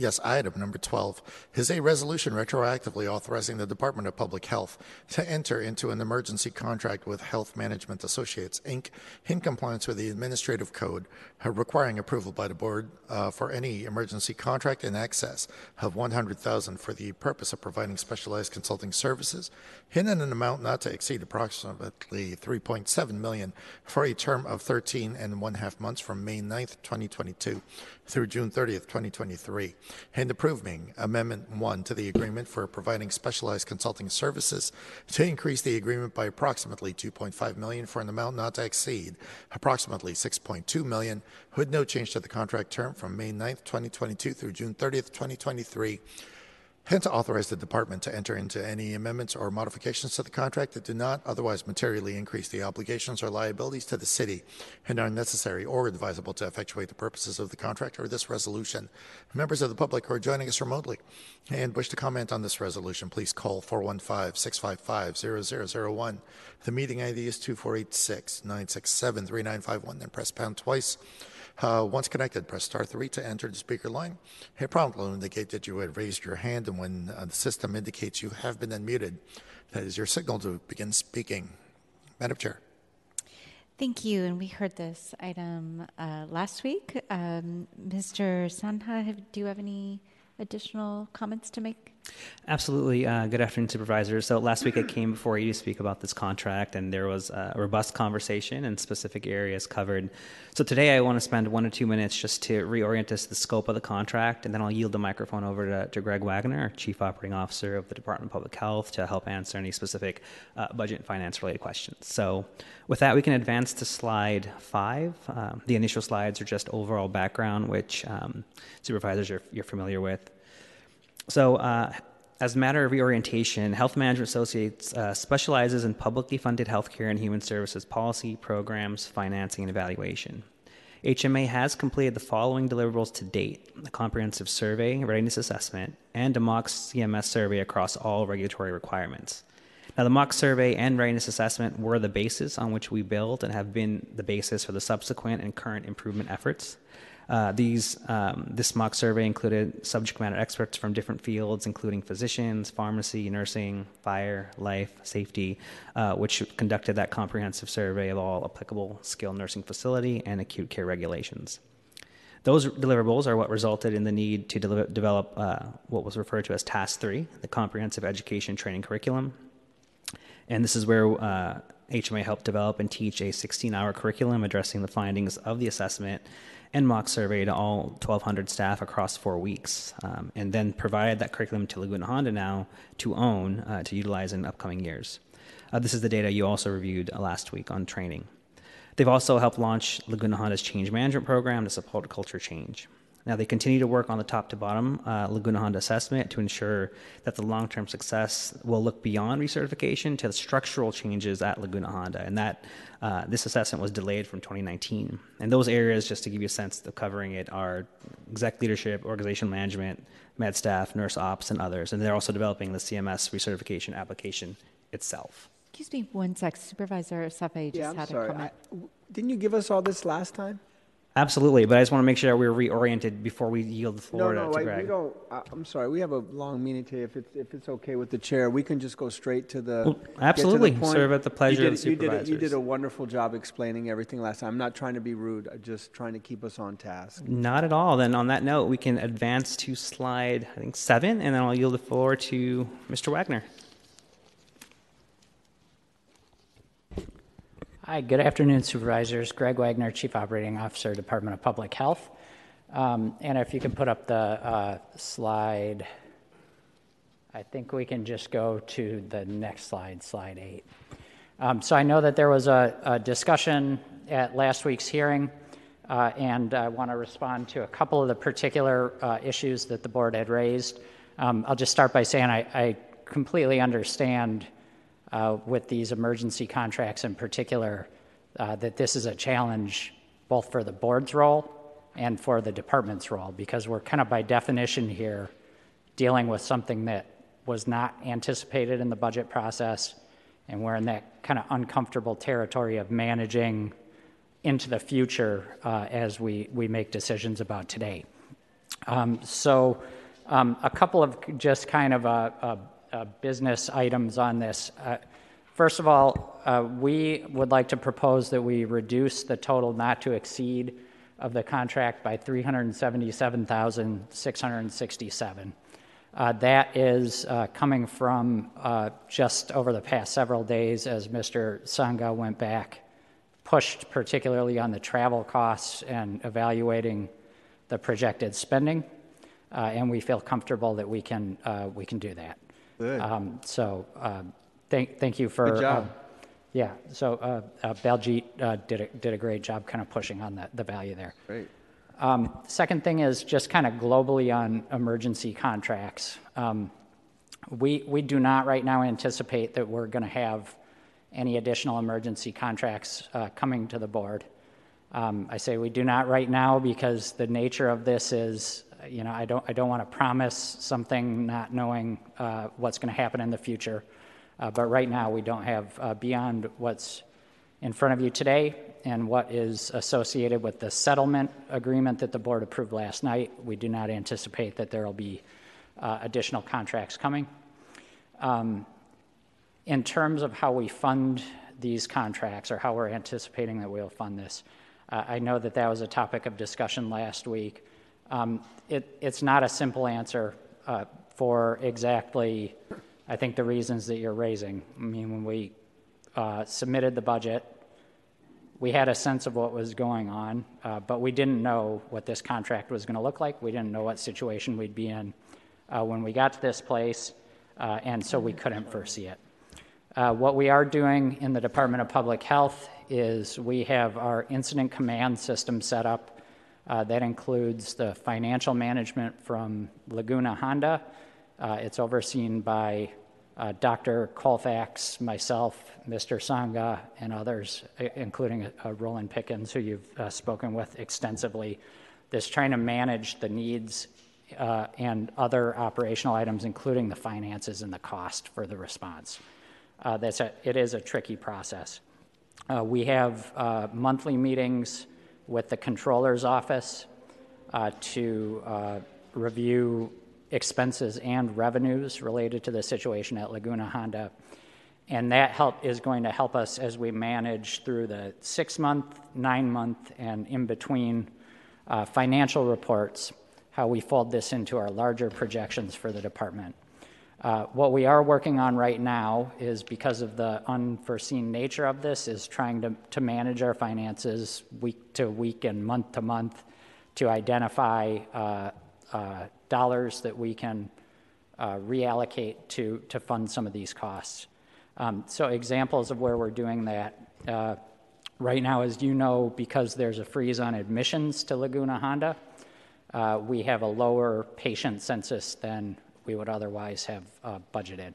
That has resulted in savings on purchasing for routine materials and supplies that we're forecasting to be several millions of dollars, probably $4 million over the course of the fiscal year. So that's an example of where There's uh, m- multiple facets of, of the implications of this, and we're, we're trying to look for both the costs and the savings. We're looking at capital projects that we can defer and reallocate funds from uh, because really right now, with the exception of things that are necessary for recertification, we're not in a position to start uh, uh, new major uh, capital programs. Um, and we are uh, also working on revenues. Uh, even since the budget was approved just a couple of months ago, we've had further extensions of the federal medical assistance percentage enhancement that was part of the stimulus. So there's potential revenue news. Of course, that'll have to be offset against everything else that's happening as we go through our, our six month uh, planning report. Um, so the point here is really not to um, kind of give you an accounting, but to try to give you a sense of how we're managing this uh, within the department. We are really doing our best to uh, try to manage within budget. Um, and uh, these are these are challenging issues for us, uh, as as I know they are uh, for the board. Uh, so we don't like to bring you these contracts, but just want to give you our assurance that we are, are doing our best to manage what we bring to you and figure out how we can make it financially viable as we go. I, w- I just will say that's that's very helpful to get an idea. I, I can't believe supplies are that expensive, four million for a year, but but I can believe it because everything is so expensive, Right. but uh, that's that's significant. Um, but that is helpful to know how you got to those numbers rather than six million just flew, but you know, fell from the sky of your It budget. certainly does not fall from the sky. Right. Okay. Thank you. Um, appreciate that. Is there any or the does the budget and legislative analyst want to present again, or I, I know you didn't change your report much. No, we didn't change our report. I would just say that the, you know, the travel labor that was discussed last time, that was based on 50% of the billing rate of the staff in the contract. That's not an uncommon practice for management consultants, but I understand um, they were able to find some savings because their projections have changed. Couldn't hear what the last thing you said, but Yeah, you, you, that we couldn't. I wasn't. I just. I, I guess I'm not clear about where the savings is coming from. That's what I was gonna Right? ask Is right it now. is it from the travel labor? Are they changing the contract for the travel labor, or That's- is it because they're just going to spend less? They're going to build. Less? I bill think they push back. We're going to find out. Uh, Supervisors, um, so of that amount that we had proposed to reduce, $100,000 approximately is from the travel uh, budget, and the remainder is from uh, essentially us revising our, our projected hourly usage of uh, labor over the course of the remaining contract. Good. Okay. So I just want to say thank you. Um, when we saw those numbers, they jumped out and did, just didn't seem to make sense. So really appreciate you going back and sharpening the pencil. Um, every I think every dollar counts in this time. So, and then being creative with their funding and giving us a full explanation of that. I know that that raised flags for, for me in particular, and I know the chair also rec- uh, expressed her concerns. So I thank you. Yes, thank you. And now we can open this item up for public comment. Thank you, Madam Chair. Members of the public who wish to speak on this item and are joining us in person should line up now. For those listening remotely, please call 415-655-0001. The meeting ID is 2486-967-3951 and press pound twice. Once connected, press star three to enter the speaker line. If you're already in the queue, please continue to wait until the system indicates you have been unmuted, and that'll be your signal to begin your comments. Seeing no in-person speakers here in, in the chamber, and Madam Chair, we have no speakers in the queue. Public comment is now closed. Um, a question for City Attorney Ann Pearson. I don't have the written amendments, but if I just make an oral amendment to reduce the amount, the not to exceed amount by $377,667, is that sufficient? Deputy City Attorney Ann Pearson, I did the math and I think that comes out to five million eight hundred and sixty-three thousand three hundred and two dollars. And does if DPH agrees, then we could is I'm sorry, and could you repeat the number? sure I um, five million eight hundred and sixty-three thousand and three hundred and two. Will that be the new not to exceed if we reduce it by the amount? You, Looking back and seeing if anyone's got their calculator out.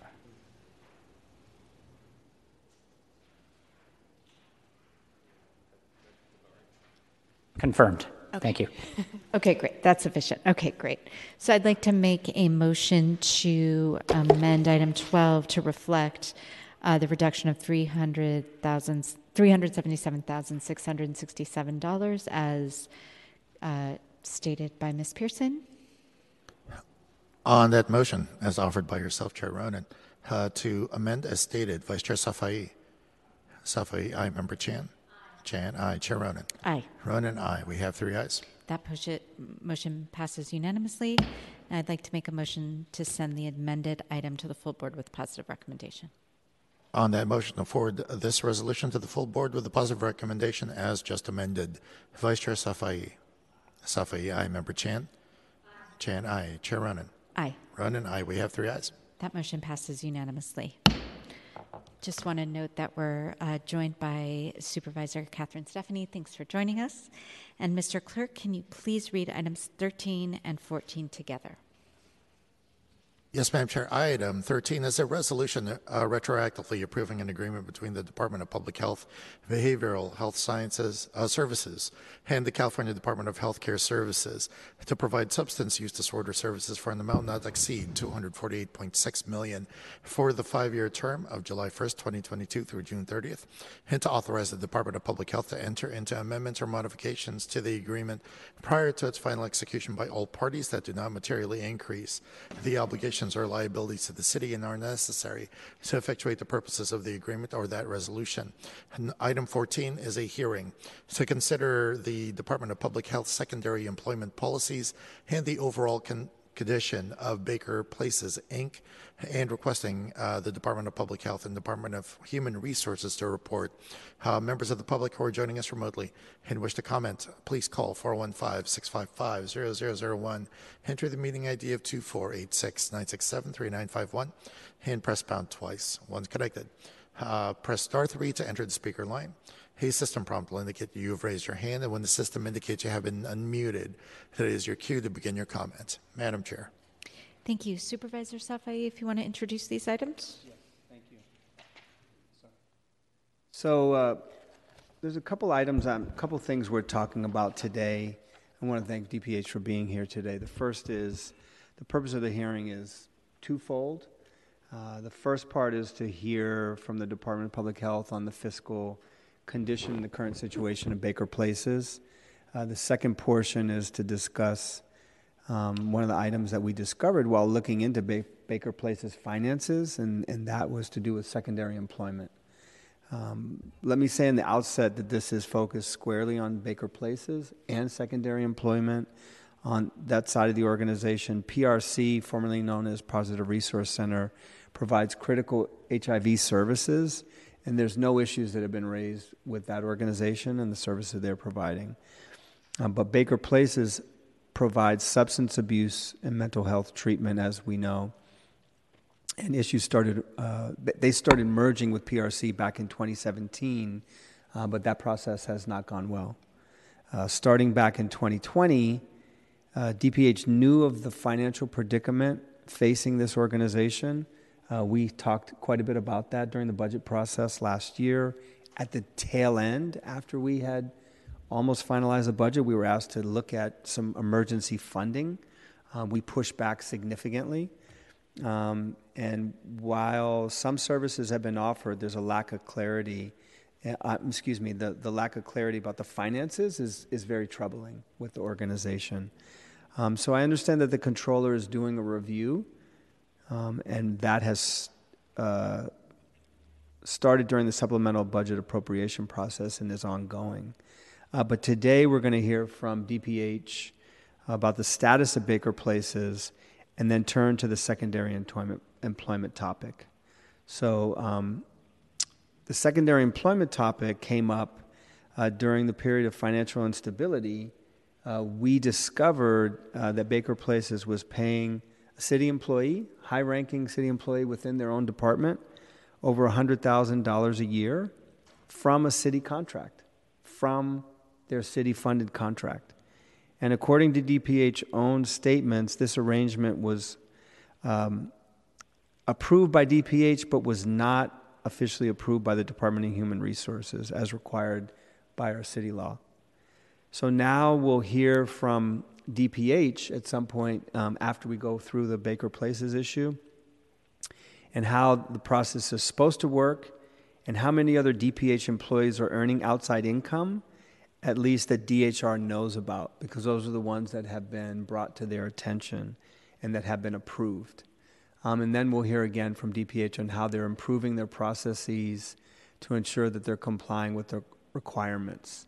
The thing that caught me the most was it was a city funded nonprofit using that city funds to pay a city employee. And that employee, as we understand it, was supposed to be a 24 hour on call employee.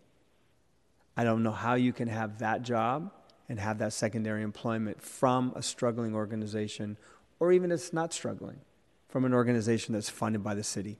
I also want to say that this is not an assault or, or, or an inquiry or a quest to eliminate secondary employment. We understand that that is something that happens in the city. My biggest concern is about the inherent conflict of interest of obtaining secondary employment from an organization that is funded by that department. I think that is a fundamental conflict of interest. So, why don't we first start from DPH to talk about Baker Places and um, how their uh, financial situation is and, and get some clarity uh, moving on to the secondary employment and, and what is going to happen with those services. Okay, uh, thank you uh, through the chair. Um, uh, Super Chair Ronen, Greg Wagner again, uh, DPH Chief Operating Officer. Um, so uh, I'll, I'll def- defer to you all on how you want to handle the two items. Uh, there is one that is an agreement with the state between DPH uh, that um, is related to how Medi-Cal is uh, re- paid to the city, Baker being currently one of the providers under that agreement. Uh, but we also have a uh, presentation uh, summarizing where uh, we are with Baker today. Uh, if Anna, if you could bring up that presentation. Um, and I will go through this uh, quickly. I think um, pr- probably a lot of this is going to be governed by your questions and areas of interest, so we'll, we'll summarize where we are. next slide, please. Uh, so we'll go through the background, the current status, and where we are with uh, service uh, transfer planning. Next slide, please.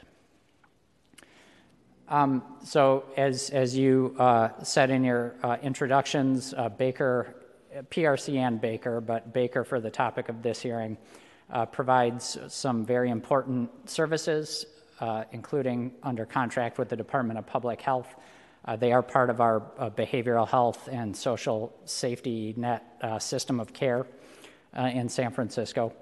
As you know, and as you also mentioned in your uh, uh, initial remarks, there have been some financial challenges um, at Baker for quite some time, and DPH, along with the controller's office and other city departments have been pretty deeply engaged with, uh, with Baker and working on these. Um, right now, uh, the status is that uh, Baker continues to struggle. Uh, they have informed uh, the Department of Public Health and our city partners uh, that they intend to withdraw from providing services for at least a number of programs that they're currently under contract to provide. Um, so, our top priority is to ensure continuity of care for the clients that use those programs and to maintain our, our system of care through, through any transition. Uh, we are right now uh, working, remain working closely with Baker and PRC on their financial model, providing them quite a bit of support, uh, both uh, uh, technically and operationally as we go through this process, and we'll continue to do that over time. Next slide, please. Um, so this this slide I think you've seen before, but PRC is affiliated with Baker, as you mentioned, Supervisor Safai, in your introduction. They're separate entities, uh, but they are uh, related through a management services agreement and a shared uh, board, a board of directors that serves as the board uh, in a dual capacity for both organizations. Uh, PRC provides a number of services financial assistance, benefits advocacy, HIV outward, outreach, and workforce development, among others. And then Baker Places is one of our major substance use and behavioral health providers. As you can see on the slide, uh, they currently have about 215 beds contracted uh, as part of our behavioral health system of care. Uh, as I said, the organizations are affiliated, but the merger was never completed and they are legally uh, separate entities. Next slide, please. Um, so, just uh, going back a little bit uh, in terms of how we got to where we are today, um, we have been working with Baker for quite some time. Uh, these discussions go back to fiscal year 2021 and, in some respects, before that period of time. Uh, in fall of 2021, Baker came to the controller's office and then subsequently to DPH and raised concerns about their financial status, uh, including uh, that they believed that they were undercompensated in their, con- in their contracts, that their contracts were not sufficient uh, to meet the full cost of the, the programs that they were contracted to provide.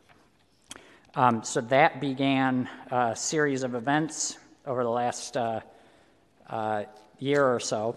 Uh, chief among those, uh, the city after that notification by Baker, Baker the city uh, hired, as Supervisor Safai mentioned, a financial consultant through the controller's office at the city's expense to do a review of their, their budgets, their expenditures, and their contracted revenues. Uh, that work, uh, portions of that work have been performed and portion, portions are ongoing. Um, in addition, uh, what we did at that time is we moved the contracts for the organization uh, from a fee for service model to a cost reimbursement model. Uh, and that is something that we do infrequently, but it's not unique. And we did that particularly because the organization flagged the issue uh, that they did not believe their contracts were paying their full costs. So we said, okay, we'll move to a model where we do pay your full costs. And that was happening uh, through the, um, the winter of uh, 2021 2022. As you also know uh, from prior hearings at the board, uh, there was a significant change that happened around May of 2022, uh, where uh, we're working closely with Baker and felt that we are on, uh, I, I, think both the city and Baker collectively felt that we are on a, a, better trajectory. And there was, a, I, I guess, a relatively abrupt uh, notification that Baker believed it was running out of cash and would not be able to make payroll. And that was the first time that we had an indication uh, that the, the problem was of a, different nature than we had previously anticipated, uh, where it was not about whether the contract matched the cost of the program. It was about the fact that Baker was using current revenues to pay old bills and had gotten themselves into a cash crunch. Um, at that time, uh, because we were so close to the end of the fiscal year and uh, we were concerned about stability of those programs. As you obviously know, we brought to the Board of Supervisors a request for an emergency grant. Uh, we took that action very seriously. Uh, we did not want to do that, and we understand that that put the board in a, a challenging position uh, when we did do it. but the reasoning was simply that that we did not have a mechanism we, through our contracts, can pay for services, we can pay for costs. We cannot give cash to an organization to pay old bills, and that is where we essentially um, had ended up. Uh, so that emergency grant, which the board approved and we are, are grateful for, and I know Baker is grateful for, uh, got us through the window to the end of the fiscal year, allowed them to make payroll through the end of the fiscal year uh, to uh, past July 1st, when we began a new fiscal year, including a new initial payment uh, for Baker, which is where we provide a three month initial payment for uh, the cost of their contract, sometimes referred to as an advance, but technical word is initial payment. And that is designed to uh, help improve cash flow, and it's, it's relied upon by a number of our providers. Uh, during that period of time, uh, we were working closely with Baker on the financial sustainability plan, uh, which the board required in the resolution that it passed, uh, and uh, made uh, quite a bit of progress, which has led to some of the changes that we have already implemented uh, in the financial and contractual relationships with Baker. Most recently, in just September, the, the most um, recent challenge has been uh, Baker came back to us and said that they believed that they were again um, out of cash, did not have sufficient cash available to um, to continue to meet their payroll uh, for the short or medium term. Uh, but in addition, and I think significantly, uh, that they had reached a point where their administrative capacity, uh, including their financial staffing, their ability to uh, submit invoices to the city had in many ways deteriorated so that they were unable to um, uh, uh, unable to do some of the basic things required to even draw city reimbursement under their uh, now cost-based contracts. Um, so that has been a uh, cause for um, alarm for obviously for Baker, but also for the city. Uh, there has been turnover in uh, Baker's financial staffing, including their financial leadership. Uh, they have been understaffed. And so, really, what we're talking about is we got to the point where we said, okay, here is a, a way via your contract that you can bill us and draw reimbursement to keep your cash flow moving. They were unable to create the invoices to submit to the city to draw that cash. So again, that became a very different type of problem, uh, which is beyond the level of technical assistance that the city and DPH usually provide through their uh, contract monitoring and their technical assistance, our, our technical assistance programs. Um, at that point, uh, Baker uh, notified the city uh, that they plan to withdraw uh, from providing at least four programs that they're currently under contract for. And that, frankly, was a, a flag to DPH that uh, we were now in a territory where we had to make contingency plans to ensure that we had continuity of services uh, for our, um, our clients. Uh, so we have been doing that. Uh, we have been working uh, through the behavioral health system of care to identify uh, potential providers to take on services that are currently provided by Baker, while at the same time working closely with Baker uh, to try to keep them going. Um, so, I, am sorry. How close are you to finding that potential provider, and where are things going? I mean, because we were asked for money, we gave you some some money to fund those services, and now we're hearing that they're no longer able to provide those services. They keep telling you all that they're not. This is something that's been going on for a couple of years. I mean, 2017 is five years now. I understand that it's not easy to transition and find another provider, but I just would like to hear a little bit more about how close you are. Yep, uh, get, getting a uh, perfect transition. Uh, next slide, please, Anna.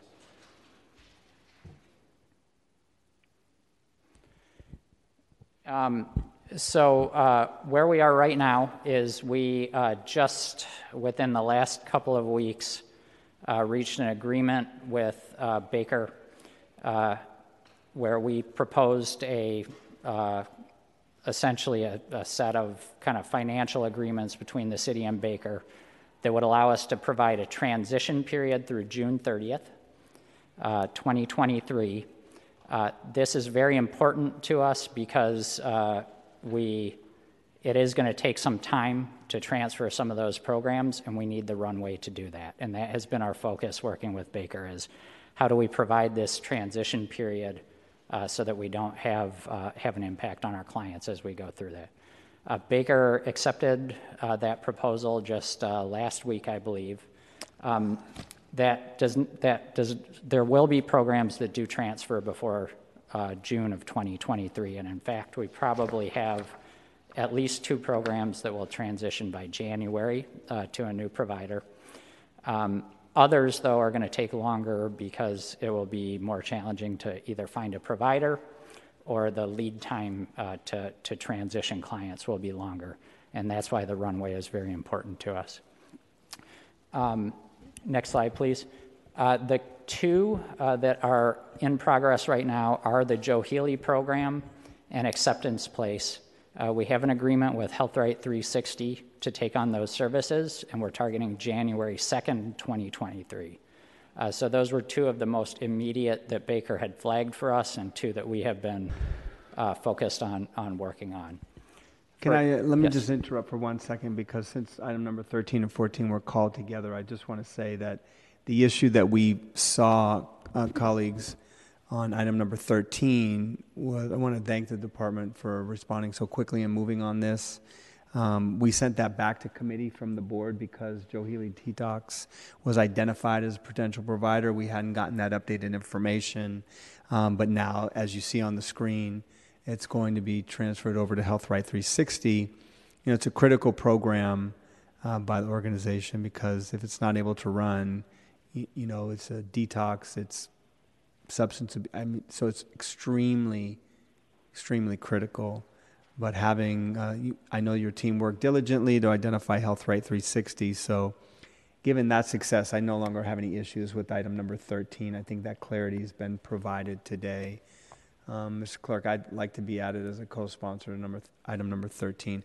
I just want to interject that so we can keep the flow of things moving because I don't know if anyone else has any specific questions about item number 13, but since they were called together, I thought I would jump in and underscore that real quickly. Please proceed, Mr. Wagner. Okay, uh, thank you, Supervisor. Uh, so, um, so tho- those transitions are underway.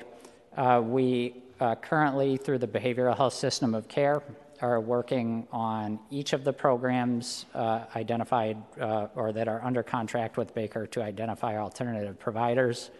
Uh, we will, as we get news or as we get resolution on those, we'll keep the board informed on our plans for those. Um, uh, but we're, we're actively working on that, and we're actively working on uh, managing between the city attorney's office and Baker what that relation or what that transition period will look like contractually. Uh, uh, Do we know if Baker is going to cease to exist after the transition is final? we don't know. I don't know. Um, you know, I think there are a lot of things that have to uh, still unfold with regard to um, to what the future of Baker is. I know there are several conversations that we're having with um, Baker leadership on an ongoing basis. A couple of things that I think are relevant to your question, even though the answer at the end of the day is I don't know, um, are uh, number one, uh, they have significant assets, primarily in the form of real estate. Uh, there are complicating factors with how those were financed, including uh, financing from OCD. Um, they have significant debt, a lot of which at this point has been transitioned so that it effectively lies with the city. And so, one of the things that we have been talking about with Baker is between those two, uh, is there a way to put those two together uh, so that there's some sort of a, a financing uh, process that can occur uh, that gets them past the point where they are right now, where they feel that their uh, their debt is too great to um, recover from uh, on their income. Uh, so uh, we have asked the controller's office for help with that, and they're working on it. MoCD is also involved. The other question I think that we are still sorting through is whether there is some uh, subset of the programs that Baker currently manages that uh, would make sense uh, financially and operationally to uh, stay with Baker or uh, PRC or some hybrid uh, kind of form in terms of what the organization and legal relationship looks like. I just want to jump in for one second because this is one of the things that has actually bothered me about some of the service delivery. And it's not unique to DPH, but it is a DPH and an HSH um, issue. When you contract with service providers that have assets that have either the long term lease or own the property that they're providing the service to the city in, and then in the worst case scenario, they become financially insolvent or they're unable to provide those services further, we're kind of left holding the bag. Because if they go out of business and they evict these patients, where are they going to go? Or if they cease to exist, they're the ones that have the contract.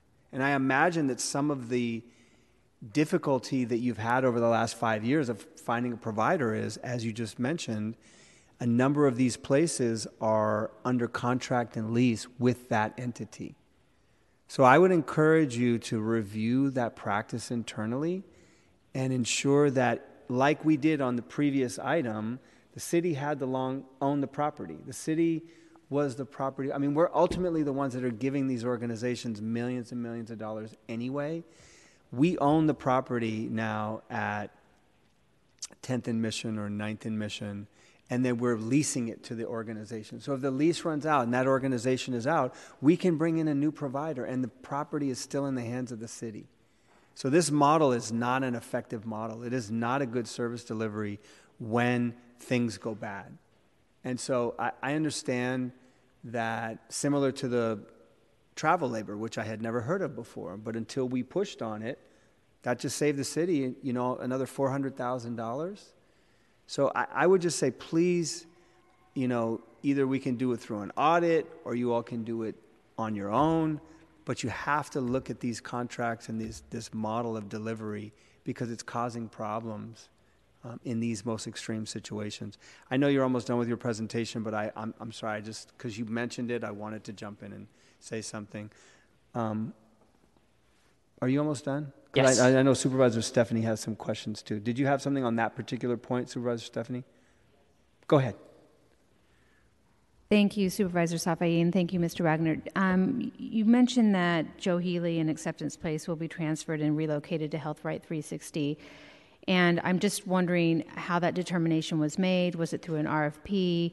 Given that HealthRight 360 has its own staffing shortages right now, especially I know they do at Walden House. I know it's called something different now, but um, how was that determination made? And especially with regard to Joe Healy Detox, um, the medical supervision um, required for detox from alcohol um, is very um, um, very involved, and I'm just wondering whether or not HealthRight 360 proved to you in some way that they were the best nonprofit to do this.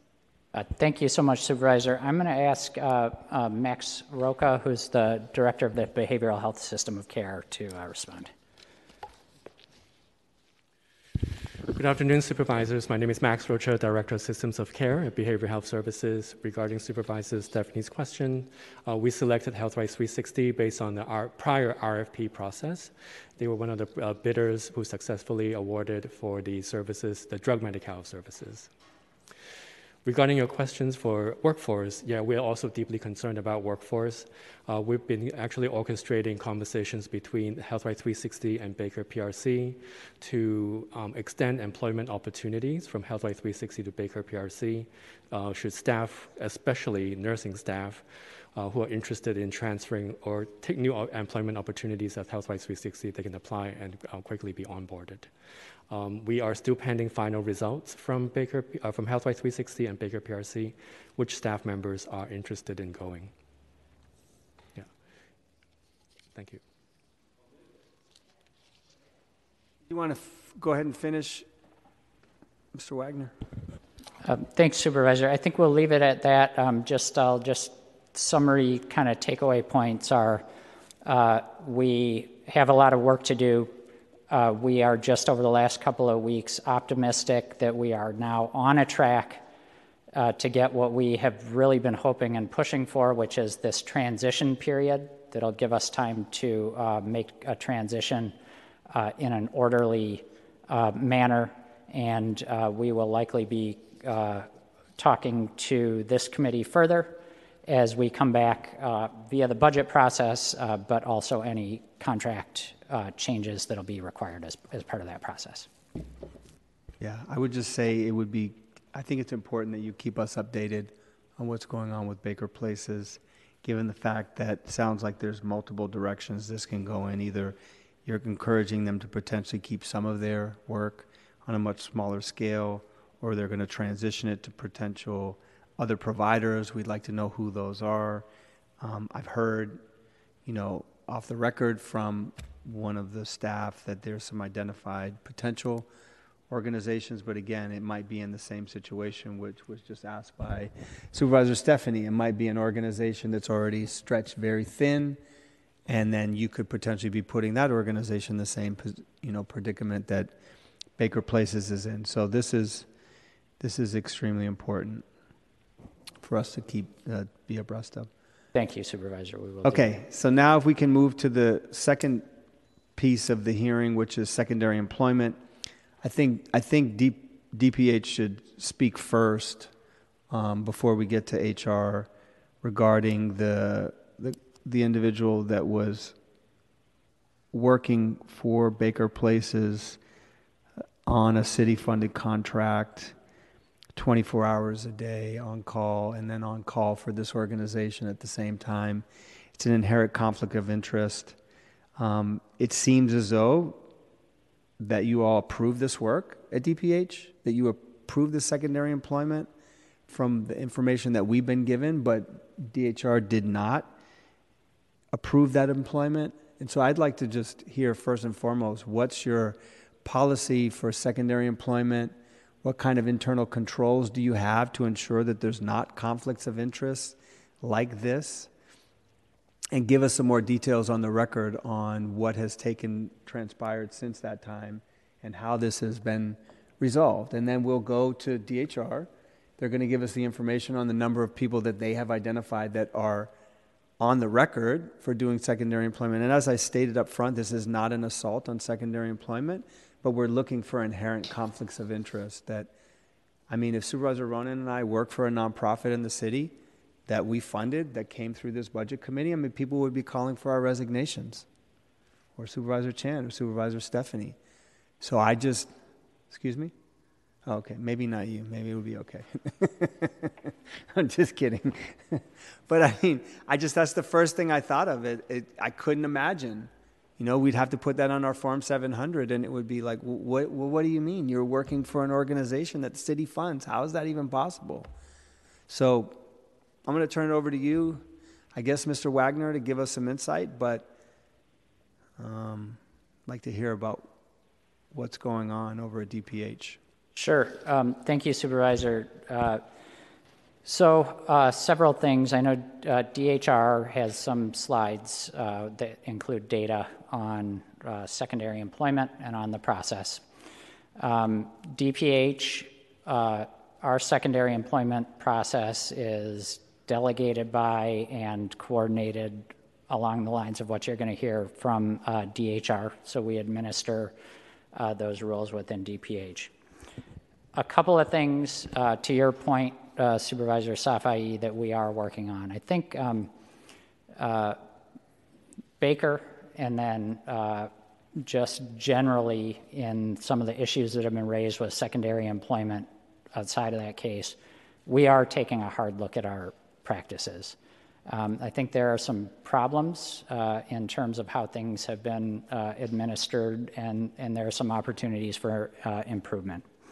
Our current process is uh, any employee who uh, wishes to take uh, secondary employment, as defined, defined in the civil service rules and the DHR guidance, is required to submit the secondary employment application uh, that goes through the employee's supervisor and then through uh, DPH HR. Uh, it'll be either, depending on the level of the employee, approved by uh, one of the operations managers or uh, the HR director. Uh, once that approval occurs, that's submitted to the City Department of Human Resources for approval. criteria that we use for whether or not to approve are uh, the conflict of interest issue. Is there uh, something in the secondary employment that uh, is, uh, includes a conflict of interest? Uh, is there an impact on the employee's work with the city? Um, so I just want to stop you right there. I'm sorry, but both of those boxes would have been checked. The job description is 24 hours on call. The secondary employment was 24 hours on call the organization is a nonprofit funded by the city. How did that, how did that get, okay, so how did that get through the, the internal process because it was approved by DHR, DPH's HR, I'm sorry.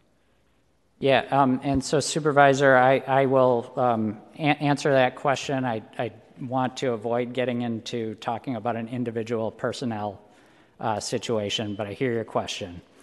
Um, so there are a few things. So we are right now, uh, we have asked and we're working with DHR on a review of our process. Uh, so I think there are Do you, some. do you know how many people work secondary jobs at DPH? There are 100, 120 who are approved for a secondary employment. And do you know how many of those work for city-funded nonprofits?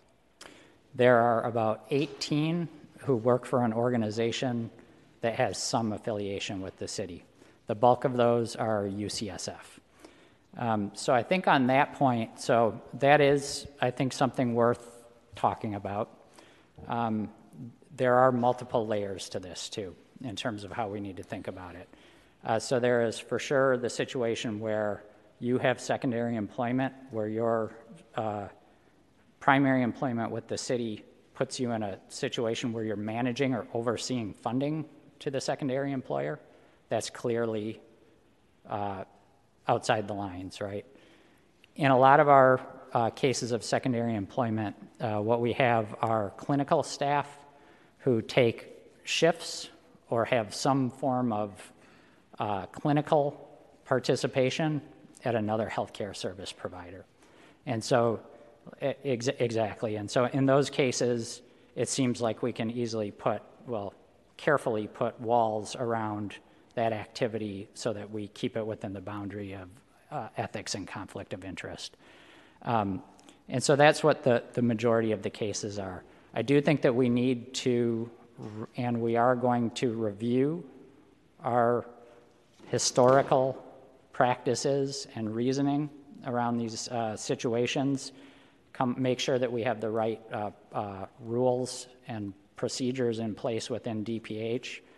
And then there is another piece of this where I think just administratively we have a lot of work to do in terms of how do we close the feedback loop? How are we monitoring the compliance? How are we monitoring the approvals and when they expire so that we have a constant process of revisiting and reevaluating those uh, relationships over time? And those are some areas uh, where I think there have been um, shortcomings in DPH's process.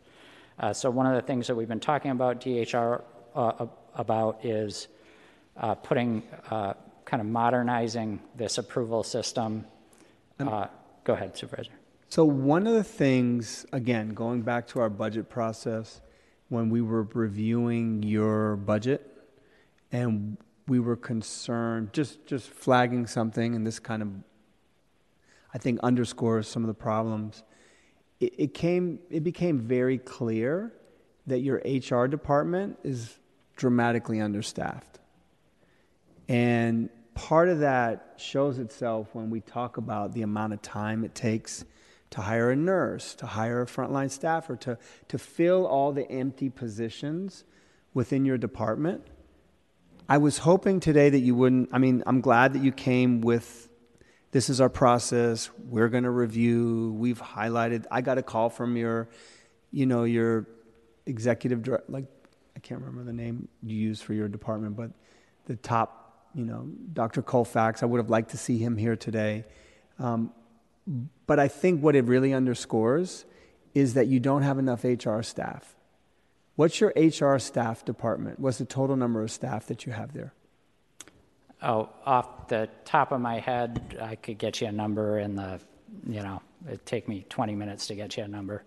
Yeah, Um, Th- that, I- that would be good to know because I think that if you're talking about internal processes and reviews and filling empty positions and the number of vacant positions you have and streamlining and ensuring your department is 100% functioning, if you don't have the prop, appropriate HR staffing, then you're going to continue to have these kind of problems.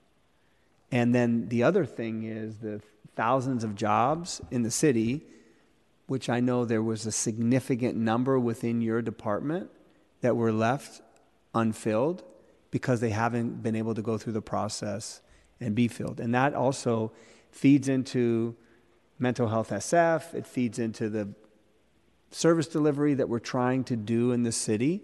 So I, I also would like to hear a little bit about that and a plan for that, because I think that's ultimately going to have a, a bigger impact on this conversation. Uh, 121 is not a significant number for, at least that's the ones that are on the record, for a department that has how many employees?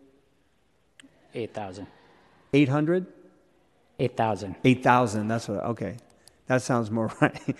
8,000. So it's a, it's a very small number, um, but uh, I think that it underscores some other problems within HR, uh, within, within your department. yeah, uh, thank you, Supervisor. Uh, so a uh, couple of things on that, and we are happy to um, engage as, as much as you're interested in on our plans for um, improving HR within DPH. It is uh, of our uh, the departmental kind of priorities for our department mission. It's in our top four uh, critical, must do, can't fail priorities in the department's and the commission's strategic planning initiatives. Um, I, you, you mentioned staffing. That has been a chronic issue within HR and that translates into a chronic issue within the rest of the department uh, when we cannot hire. Right. Uh, this um, Board of Supervisors, we are extremely grateful. In the last budget cycle, you approved an expansion of our HR staffing of 21. Uh, that's in addition to, uh, I, I believe it was 16 that were approved in the prior year's budget. Part of that is simply going to be needed to catch up with the growth in the department and the major initiatives like mental health SF. But in addition to that, we have added um, within the department a new office uh, called the Office of Employee Experience. The role of that office is to look at process, including what we're talking about here today. Okay. And there are other issues like this, but how do we how do we manage compliance? How do we make sure that our we're tracking data correctly, our processes are working, and that our employees are not uh, bearing the uh, impact of, of where we uh, are insufficient in administering our programs. Okay. Uh, Supervisor Stefani, did you want to jump in on that point before we bring up HR? Yes, thank you, Supervisor Safai. I just want to, uh, a quick question. How many of the uh, 120 DPH employees that have secondary employment come from jail health services? Do we know that?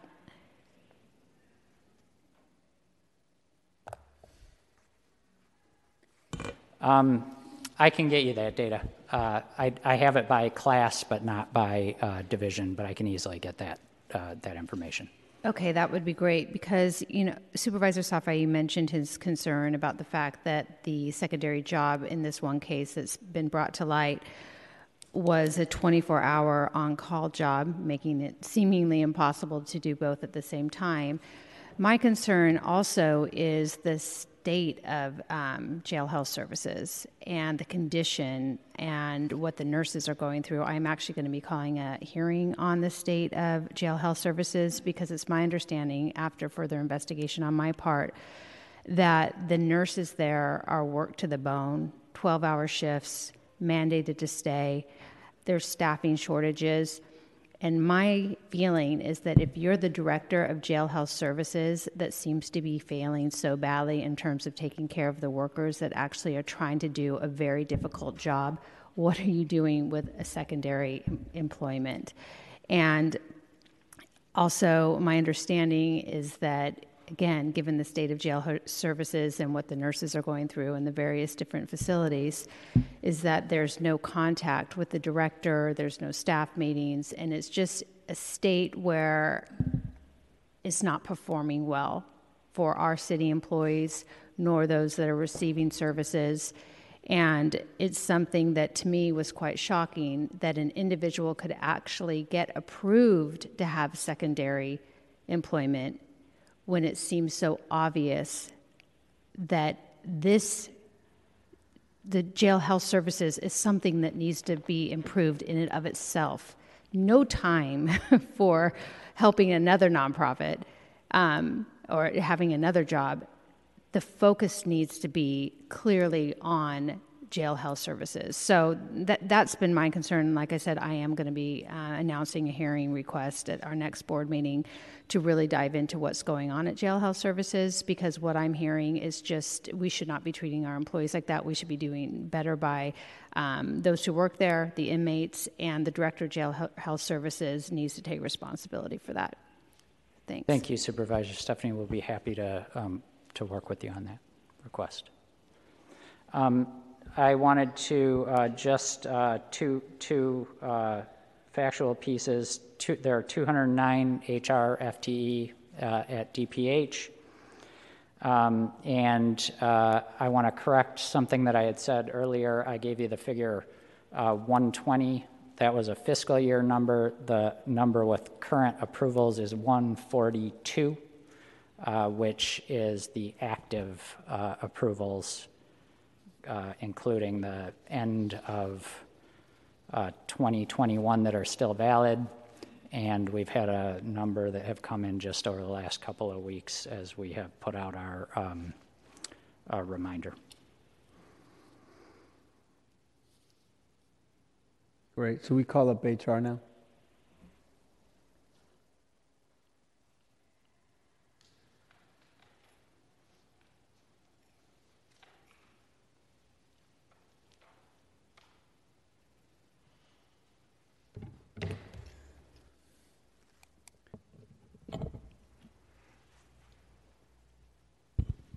Uh, good afternoon, Chair uh, Ronen, uh, and members of the uh, Budget and Finance Committee, Mawuli Tabinyo, Deputy Director at the Department of Human Resources.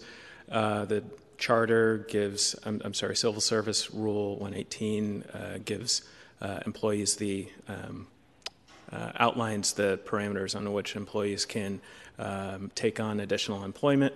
We um, through this process also recognize there are opportunities for uh, improvement in our process, but I have uh, Sean Sherburn, our Assistant Director of um, Employment Services, to help explain the process as is today.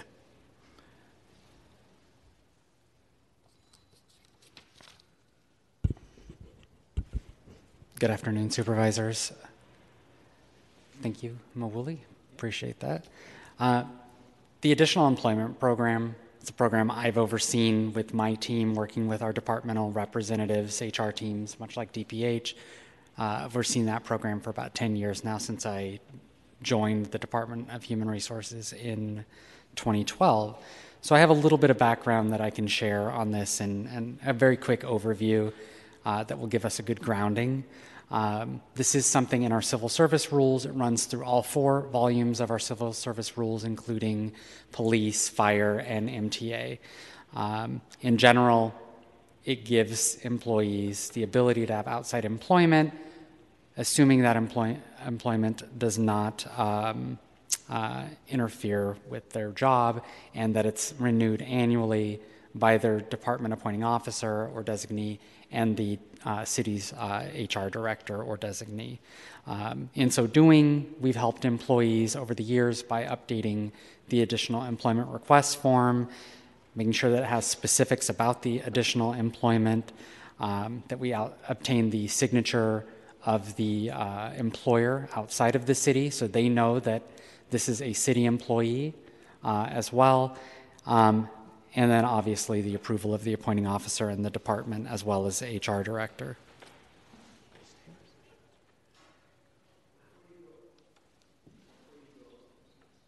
Sorry. Before you go to the, uh, okay, I just want to ask that particular question. So every year outside employment is reviewed, it's reviewed on an annual basis. And every year there has to be a signature from the appointing officer and the employer? Correct. Okay. So that means that in the case that was highlighted for us, that means that this isn't something that was just done once. This was something that was done consistently since that person has had employment with the city. And so every single time within your is it just your department or is it the department uh, is it HR and So first, it has to even be brought to you for this to go ha- happen. Right. But if it just stays in the HR within the department of whatever department, in this case, Department of Public Health, it never was brought to you to go through this protocol. It's not fully approved until it has each one of those elements finally concluding with the Department of Human Resources review and approval. Mm-hmm. Okay. Thank you. Oh, Supervisor Stefani, did you go? ahead? I'm sorry. Just a quick question. What is the criteria to determine whether or not uh, secondary employment interferes with primary employment? That's the next slide. Oh, if great. we can Thank you. advance Sorry to. about that. I love when that happens. Thank you. uh, so we are looking um, when we work with our departmental colleagues in HR, the appointing officers, the employees, the things that are outlined in the form that are also outlined in the civil service rules and a number of trainings and resources we've provided to departments to provide to their employees. We look at the effective date. When is this happening? We're not doing things retroactively. It has to be prospective employment because we need a chance to review it. Um, obviously, the department needs a chance to review it in advance too. Um, we're looking at the value of compensation because that, in and of itself, may not have an inherent conflict of interest, but it is something that we want to uh, look into. And that might be other things other than compensation. It could be emoluments, it could be gifts, anything like that. So we consider all forms of compensation. Uh, we're looking at the schedule of outside employment. Uh, we want to make sure that there is no interference with the employee's work schedule. This includes them not taking time off, be it paid or unpaid, to engage in the outside employment. Uh, we want to make sure that there's no interference with the performance of their regular city civil service job. Um, part of that is we want to know how many hours this person is working in their outside employment. Um, that gets into things that my team has seen over time and worked with departments that if it's an overnight shift and uh, at the outside employer, and then you're coming in the next day, you may not be able to perform your city job. Um, we tend not to see those kind of extreme examples, but that is why we look at those factors. Uh, of course, we're looking at conflict of interest as well. We want to make sure that any uh, the additional employment is not inconsistent or incompatible or in conflict with the employee, the employee's duties or the department's responsibilities. Um, and then last, although it doesn't come up very often, we very much want to make sure that the outside employment is not in a hazardous occupation uh, that would uh, cause substantial injury to or risk to the employee or to the work that they're doing. And this gets to a little bit of the example I alluded to earlier. In part, if you have a safety sensitive job, we're going to look very closely at, at any outside employment you may be seeking because we want to make sure a muni operator is not a, a nurse is going to be uh, alert and awake and rested enough to be able to do their job. Before you proceed, Supervisor Chan. Thank you, Vice Chair uh, Safai. I, I think my question is I, am not too sure who can answer these questions. You know, uh, Supervisor Walton has, and which I co-sponsored the legislation, which is the requirement for, uh, for 700 form uh, for city employees, and we have expanded the list, and and I, obviously the ideas of making sure that our employees fill out the 700 forms is also a way for us to figure out conflict of interest or, or you know how are how are people being compensated outside of their jobs with the city. And that's one another way to really catch that because we know that the secondary i mean as a former employee a city worker that i know that also the secondary employment oftentimes is also voluntary. Besides the fact that the city department itself and the HR has to provide like, to grant that approval, you're also fielding the the, the request. Meaning, you, you're not going to be you, if you have eight thousand staff, you're not going to be one on one to trying to figure out if they actually have a secondary employment. They're the one who's responsible for telling you so and therefore, right, the 700 form is also additional way of to figure this out, which now is meet and confer. It has not moved forward. We're trying to figure this out. So I think the question is, without trying to drill down very specific employee in, in question, you know, of, of that. I guess generally speaking for the Department of Public Health, because I'm looking at the list, it's, it's rather brief for the for this you know 700 form filling requirements. Now that we have identified an issue that we need to correct, has there been a conversation between the Department of Public Health and HR to trying to figure out under this legislation, are there a way that we could add in tools with the Form 700 filling requirement to be able to do a secondary catch or like a safeguard, a additional safeguard for, for this? Yeah, let me speak generally Yeah. about that, and then I can turn it over to my colleagues. Um, so, seven, Form 700, largely for managers, supervisors. A majority of additional employment requests that we receive are from non-management staff Mm. having jobs outside the city, so they wouldn't be pulled in through the Form 700 process. However, many departments um, use that annual opportunity where they're reaching out to their employees for Form 700 to also remind them of their uh, obligations and the requirements under the civil service rules to report um, any outside or additional employment. More importantly, to get that approval before they engage in that employment. Um, and this is an annual reminder that we're seeing. I think you heard our colleagues at Public Health, you heard my colleague uh, Mawuli uh, discuss that there are systems and processes and tools that we're looking to help get that message out a little bit more consistently. We do get it at the front end. It's part of our um, employee handbook. It's part of the city's uh, online and uh, in-person orientations that we do with each employee that starts with the city, where we proactively remind them that you must receive approval before engaging in any outside employment. So yes, there is more work to do, but um, the Form 700 is an area um, where many departments uh, are using uh, that unique opportunity to remind their employees of additional obligations, not just managers, but um, uh, line employees as well.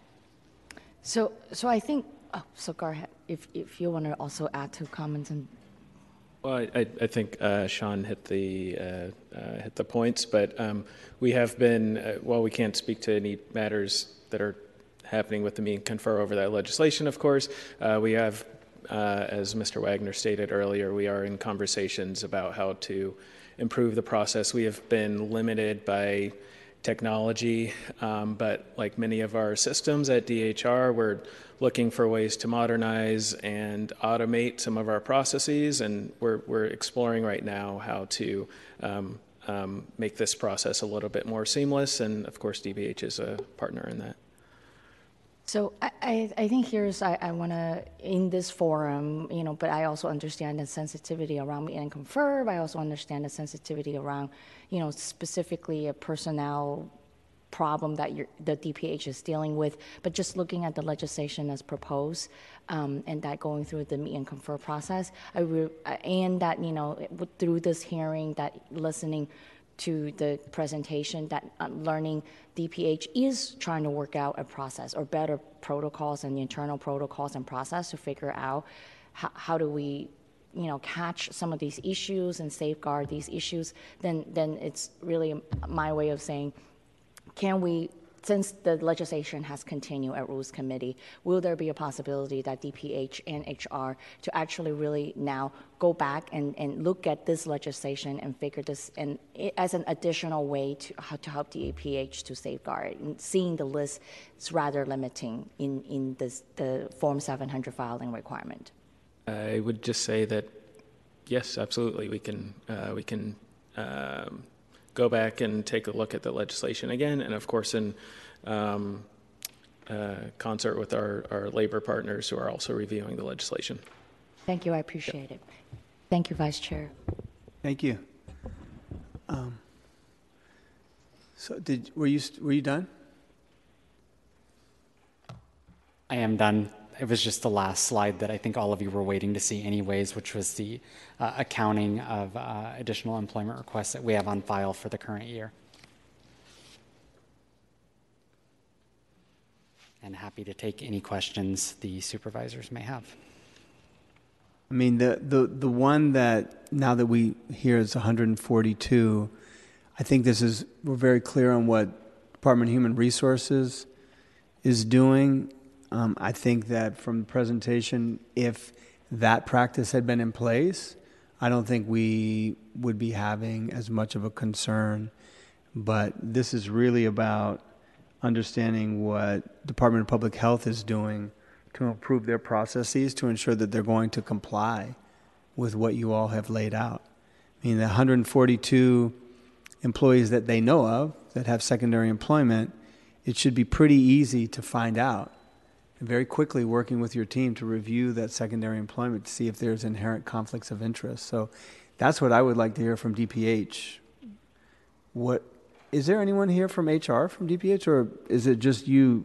I'm not saying just you, but you know what I mean, Mr. Wagner. Just little old me. I do Just little old you. supervise. I do supervise HR though. Okay, it's under your purview. Okay. Uh, yeah, we are absolutely uh, willing and already starting to uh, do that process of reviewing our secondary employment for conflicts, flagging any questions as they come up where there is uh, lack of clarity in the policy, and we'll work with DHR on that. We are also reviewing the linkage and overlap between the Form 700s and So you the, said you um, have 142 secondary. You said 18 that are working for nonprofits. 18 that are working for an organization that has some uh, Some city some relationship with the city. How many of those are not UCSF? Um, because I- I, I can- understand there's a strong relationship between your department and uh, another medical institution, but via foundations and private funding. That Uh, that's a little bit different. Seems to me like if someone's jointly funding a position that's doing work, maybe they're doing additional work outside of that on the times that they're not working. That's a little bit different. How many of those 142 or how many of those 18 that have some relationship with the city are not I would say uh, I, I can give you the exact data. Um, the UCSF is the largest, but there are also several that are, for example, with Kaiser. They're doing P103 or uh, nursing assistant work with Kaiser. Uh, there are some that do uh, shifts at NEMS, for example, another clinic that we have an affiliation with through the Medi-Cal agreement. That Um, seems to be if you're working two days with the city or three days with the city, then two days you're not working with the city, you're working with NEMS or you're working with Kaiser. I, I don't think that's that's the, the. Have you found any additional inherent conflicts that raise a red flag for you? We haven't found inherent conflicts that raise a red flag, but we are doing that review, and we are committing to that uh, to go take another look. We're also committing to uh, do, as you mentioned, there is the unknown unknown. Uh, we're doing a major push to get the word out with our staff uh, about the secondary employment requirements. We are going to do uh, twice per week for the next month uh, reminders about that, and then we're going to put a system in place to track expiration um, and uh, do regular communication to our and make staff sure in that that process is now going through the Department of Human Resources. approval. Absolutely. Can you get us a list of the 18 outside or relationship affiliated?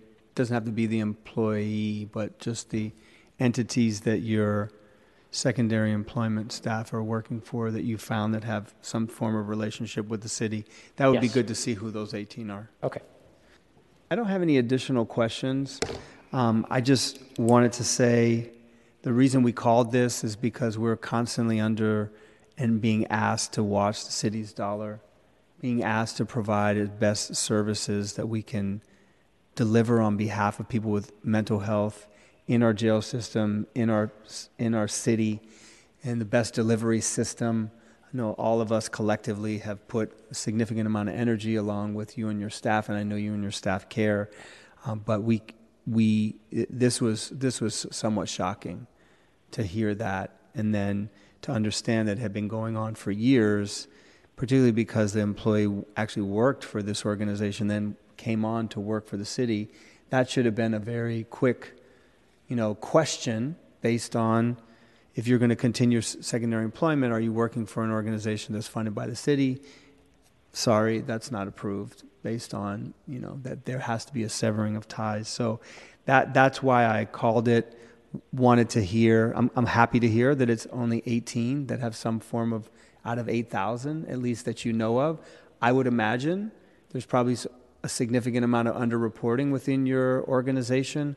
I, I have to believe there's a lot more than 142 people out of 8,000 that have secondary employment, which again, I have no issue with as long as they're going through the proper procedures to ensure that we're not having any further conflicts of interest. So it would be good if you could provide us with that 18. And then potentially, I would think it would be good for this body to be updated um, at some point, maybe in the next three to six months, and let us know what kind of internal review you have received after you've done the twice a week and the highlighting and other information. If you can send us a correspondence or a letter to the to this committee, I think that would be helpful. Supervisor Stefani. Thank you. I just have a point of clarification. Is it 120 or 142? Because the slide that was here said 120, but the slide in front of me He, says he updated it uh, verbally. Oh, he did. I missed that. Yeah. I'm sorry. Yeah, yeah, no, no, yeah, Apologize. sorry for the confusion, Supervisor Stefani. The 120 uh, is a number that we uh, gathered. It's a couple of weeks ago, and it goes back through January 1, uh, 2022. If you had been approved in uh, December 2021, your approval is still valid. So that's the, that's the difference. Supervisor Chan. Thank you. And I, I think I just wanted to echo what Supervisor Stefani has already said, you know, um, and just, I think there's obviously a, a loophole here that, uh, or, or a, gap, you know, and because the standard from the HR presented was we, we want to understand how many hours uh, that you participate for your secondary employment. But like Supervisor Stefani has mentioned about, in particularly this example of jail services, and, and uh, uh, this particular employee is being on call for 24/7. So clearly, something is not right here. And and I think that we're not just targeting this specific employee or this incident, in, but it's truly across in general. I think even for the 10A program that we recently passed and supported to talk about allowing the sheriff's department, our sheriffs, deputy sheriffs to be able to participate in a retail program. We we had a discussion about making sure that they're not off their shift and that they can meet their mandates. So so I think that uh, like Vice Chair Safai's has mentioned that this body has collectively put a lot of energy to make sure not just it's not targeting just DPH, but just really across in general about secondary employments. It's not impacting the city services that we're obligated to provide. And, and, and I think that oftentimes we are being asked to, to watch the public dollars to make sure we are delivering the city services you know, so that they're not in jeopardy um, of both the city dollars but also city services. So I, I just really want to thank you for coming before us today and um, just want to emphasize again why, why it's so critical. Um, and so I appreciate also Supervisor Stefani for calling the hearing for jail services because I, I, I agree that the conditions is um, is dire and, and now it's very questionable al- along with what we have discovered and learned. So it's very disappointing. And I look forward to having some kind of timeline and commitment, perhaps through Vice Chair Safai, that we can get some conclusion about timeline of like resolution and progress made for the internal protocol and improvements. Thank you. you. Yeah, I think it would be good to have a, a letter to this, to this body, just giving us an update of what progress you've made, maybe in the next three months. I think that would be helpful. Okay. Thank you, supervisors. Thank you all for getting the information so quickly. I know the timeline was condensed.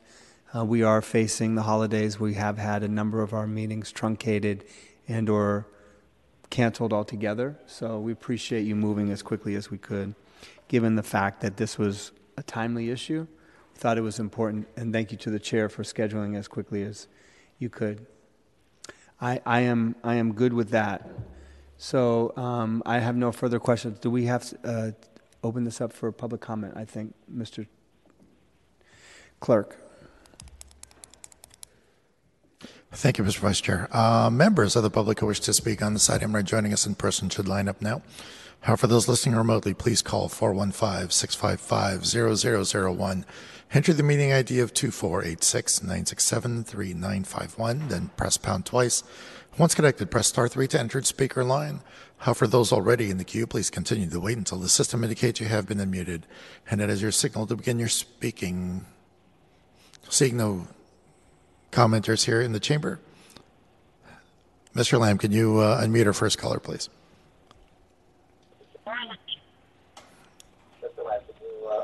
Hello, caller. We do hear you.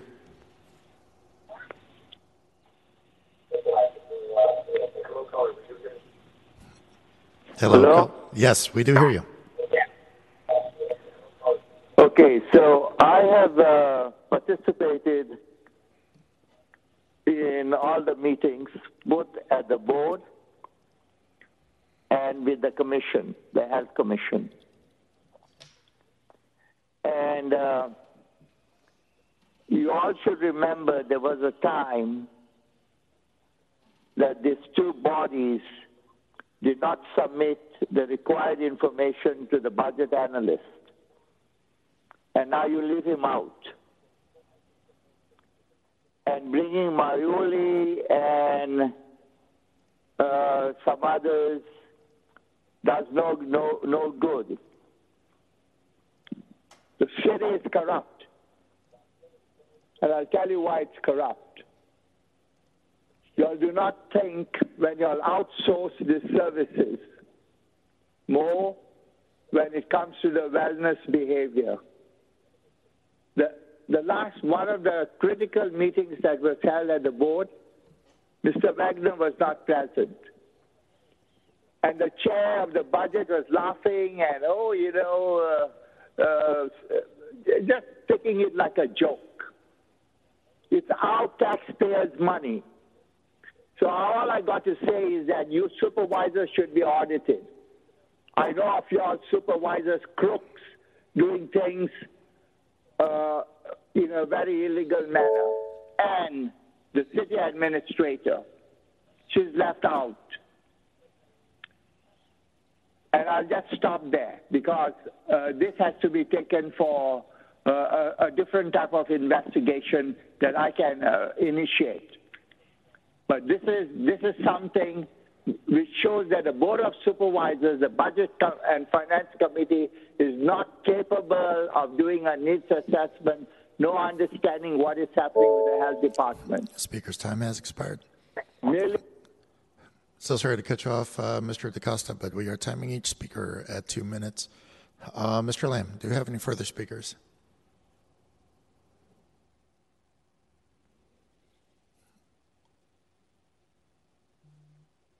Hello? Uh, yes, we can hear you. Please begin. Uh, yes, hi. Um, this is Bree Chung, District 5. Um, the residents of Grove and Hayes Streets between Cole and Shrader have spent decades dealing with problematic issues related to Baker Place PRC's Grove House. Our complaints were buried by Baker Place's management.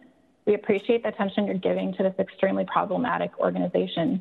And while we know that it's a surprise to hear from us, we've spent the last year requesting information and accountability Baker Place's PRC and its supervising city agencies. The response from all parties, except for Baker Place's attorneys, has been silence.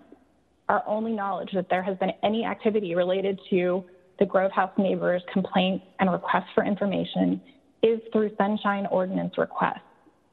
As neighbors of Baker Place's PRC's Grove House, we've wit- witnessed the dysfunction of Baker Places at every level. Simple requests are ignored. Serious complaints are dismissed. Baker Places, PRC staff, executives, and attorneys um, have made it clear that they intend to carry on with business as usual, and they are apparently entitled to do so based on the green lights they have received from the city of San Francisco. Grove House is a three bedroom emergency short term halfway house for individuals experiencing dual diagnosis, acute mental health, and addiction issues. Grove House's use permit is only for 30 days maximum.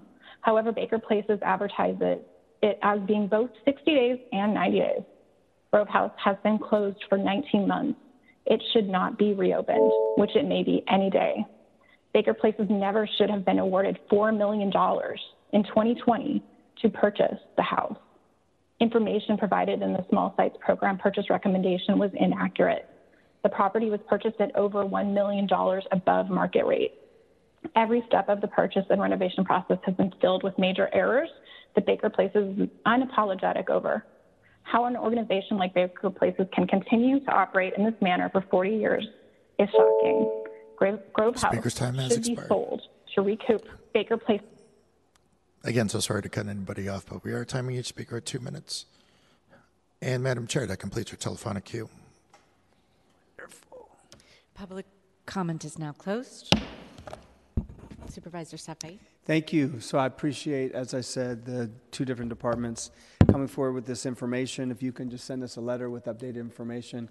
If you can also quickly get us a list of those 18 non, uh, city affiliated entities that some of the staff have as secondary employment, that would be easy for us to review quickly. I want to thank HR for getting uh, us this information. It was very straightforward and clear.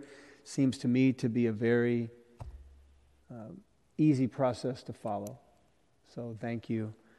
And I would just, again, underscore for Mr. Wagner, as part of that letter, if you can also get us uh, in early in advance a review of your HR staffing for your department and let us understand. I, I understand that we've given you some additional staffing the last two years, but I think it would be good to have a pretty concrete analysis of what the appropriate level of HR staffing is for your department. Thank you. Thank you, Madam Chair. Would you like to make a motion? Yes, so we'll make a motion to send item number 13 to the board with positive recommendation. Uh, thank you for making those adjustments, Department of Public Health. I think that was really um, helpful. We appreciate that. And then for item number 14, um, uh, we can file that. Uh, thank you. I think you, oh, sorry. Thank you. I think that's right. So send item number th- 13 to the full board as amended with positive recommendation. Thank you, Supervisor Chan. We amended that number, Mr. Clerk.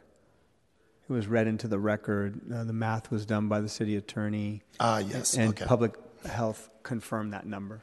That's correct, Mr. Vice Chair. On that motion to amend uh, item 13 um, as read into the record by, um, by the city attorney, um, Vice Chair Safai. Aye. Safai, aye. Member Chan. Chan, aye. Chair Ronen. Aye. Ronen, aye, We have three ayes. And on the, Mr. Clerk, just, for- I'm sorry to interrupt. Did you have something to say? I'm so sorry. I think that was item number 12 with the amendment, the HMA uh, not to exceed. Oh, sorry.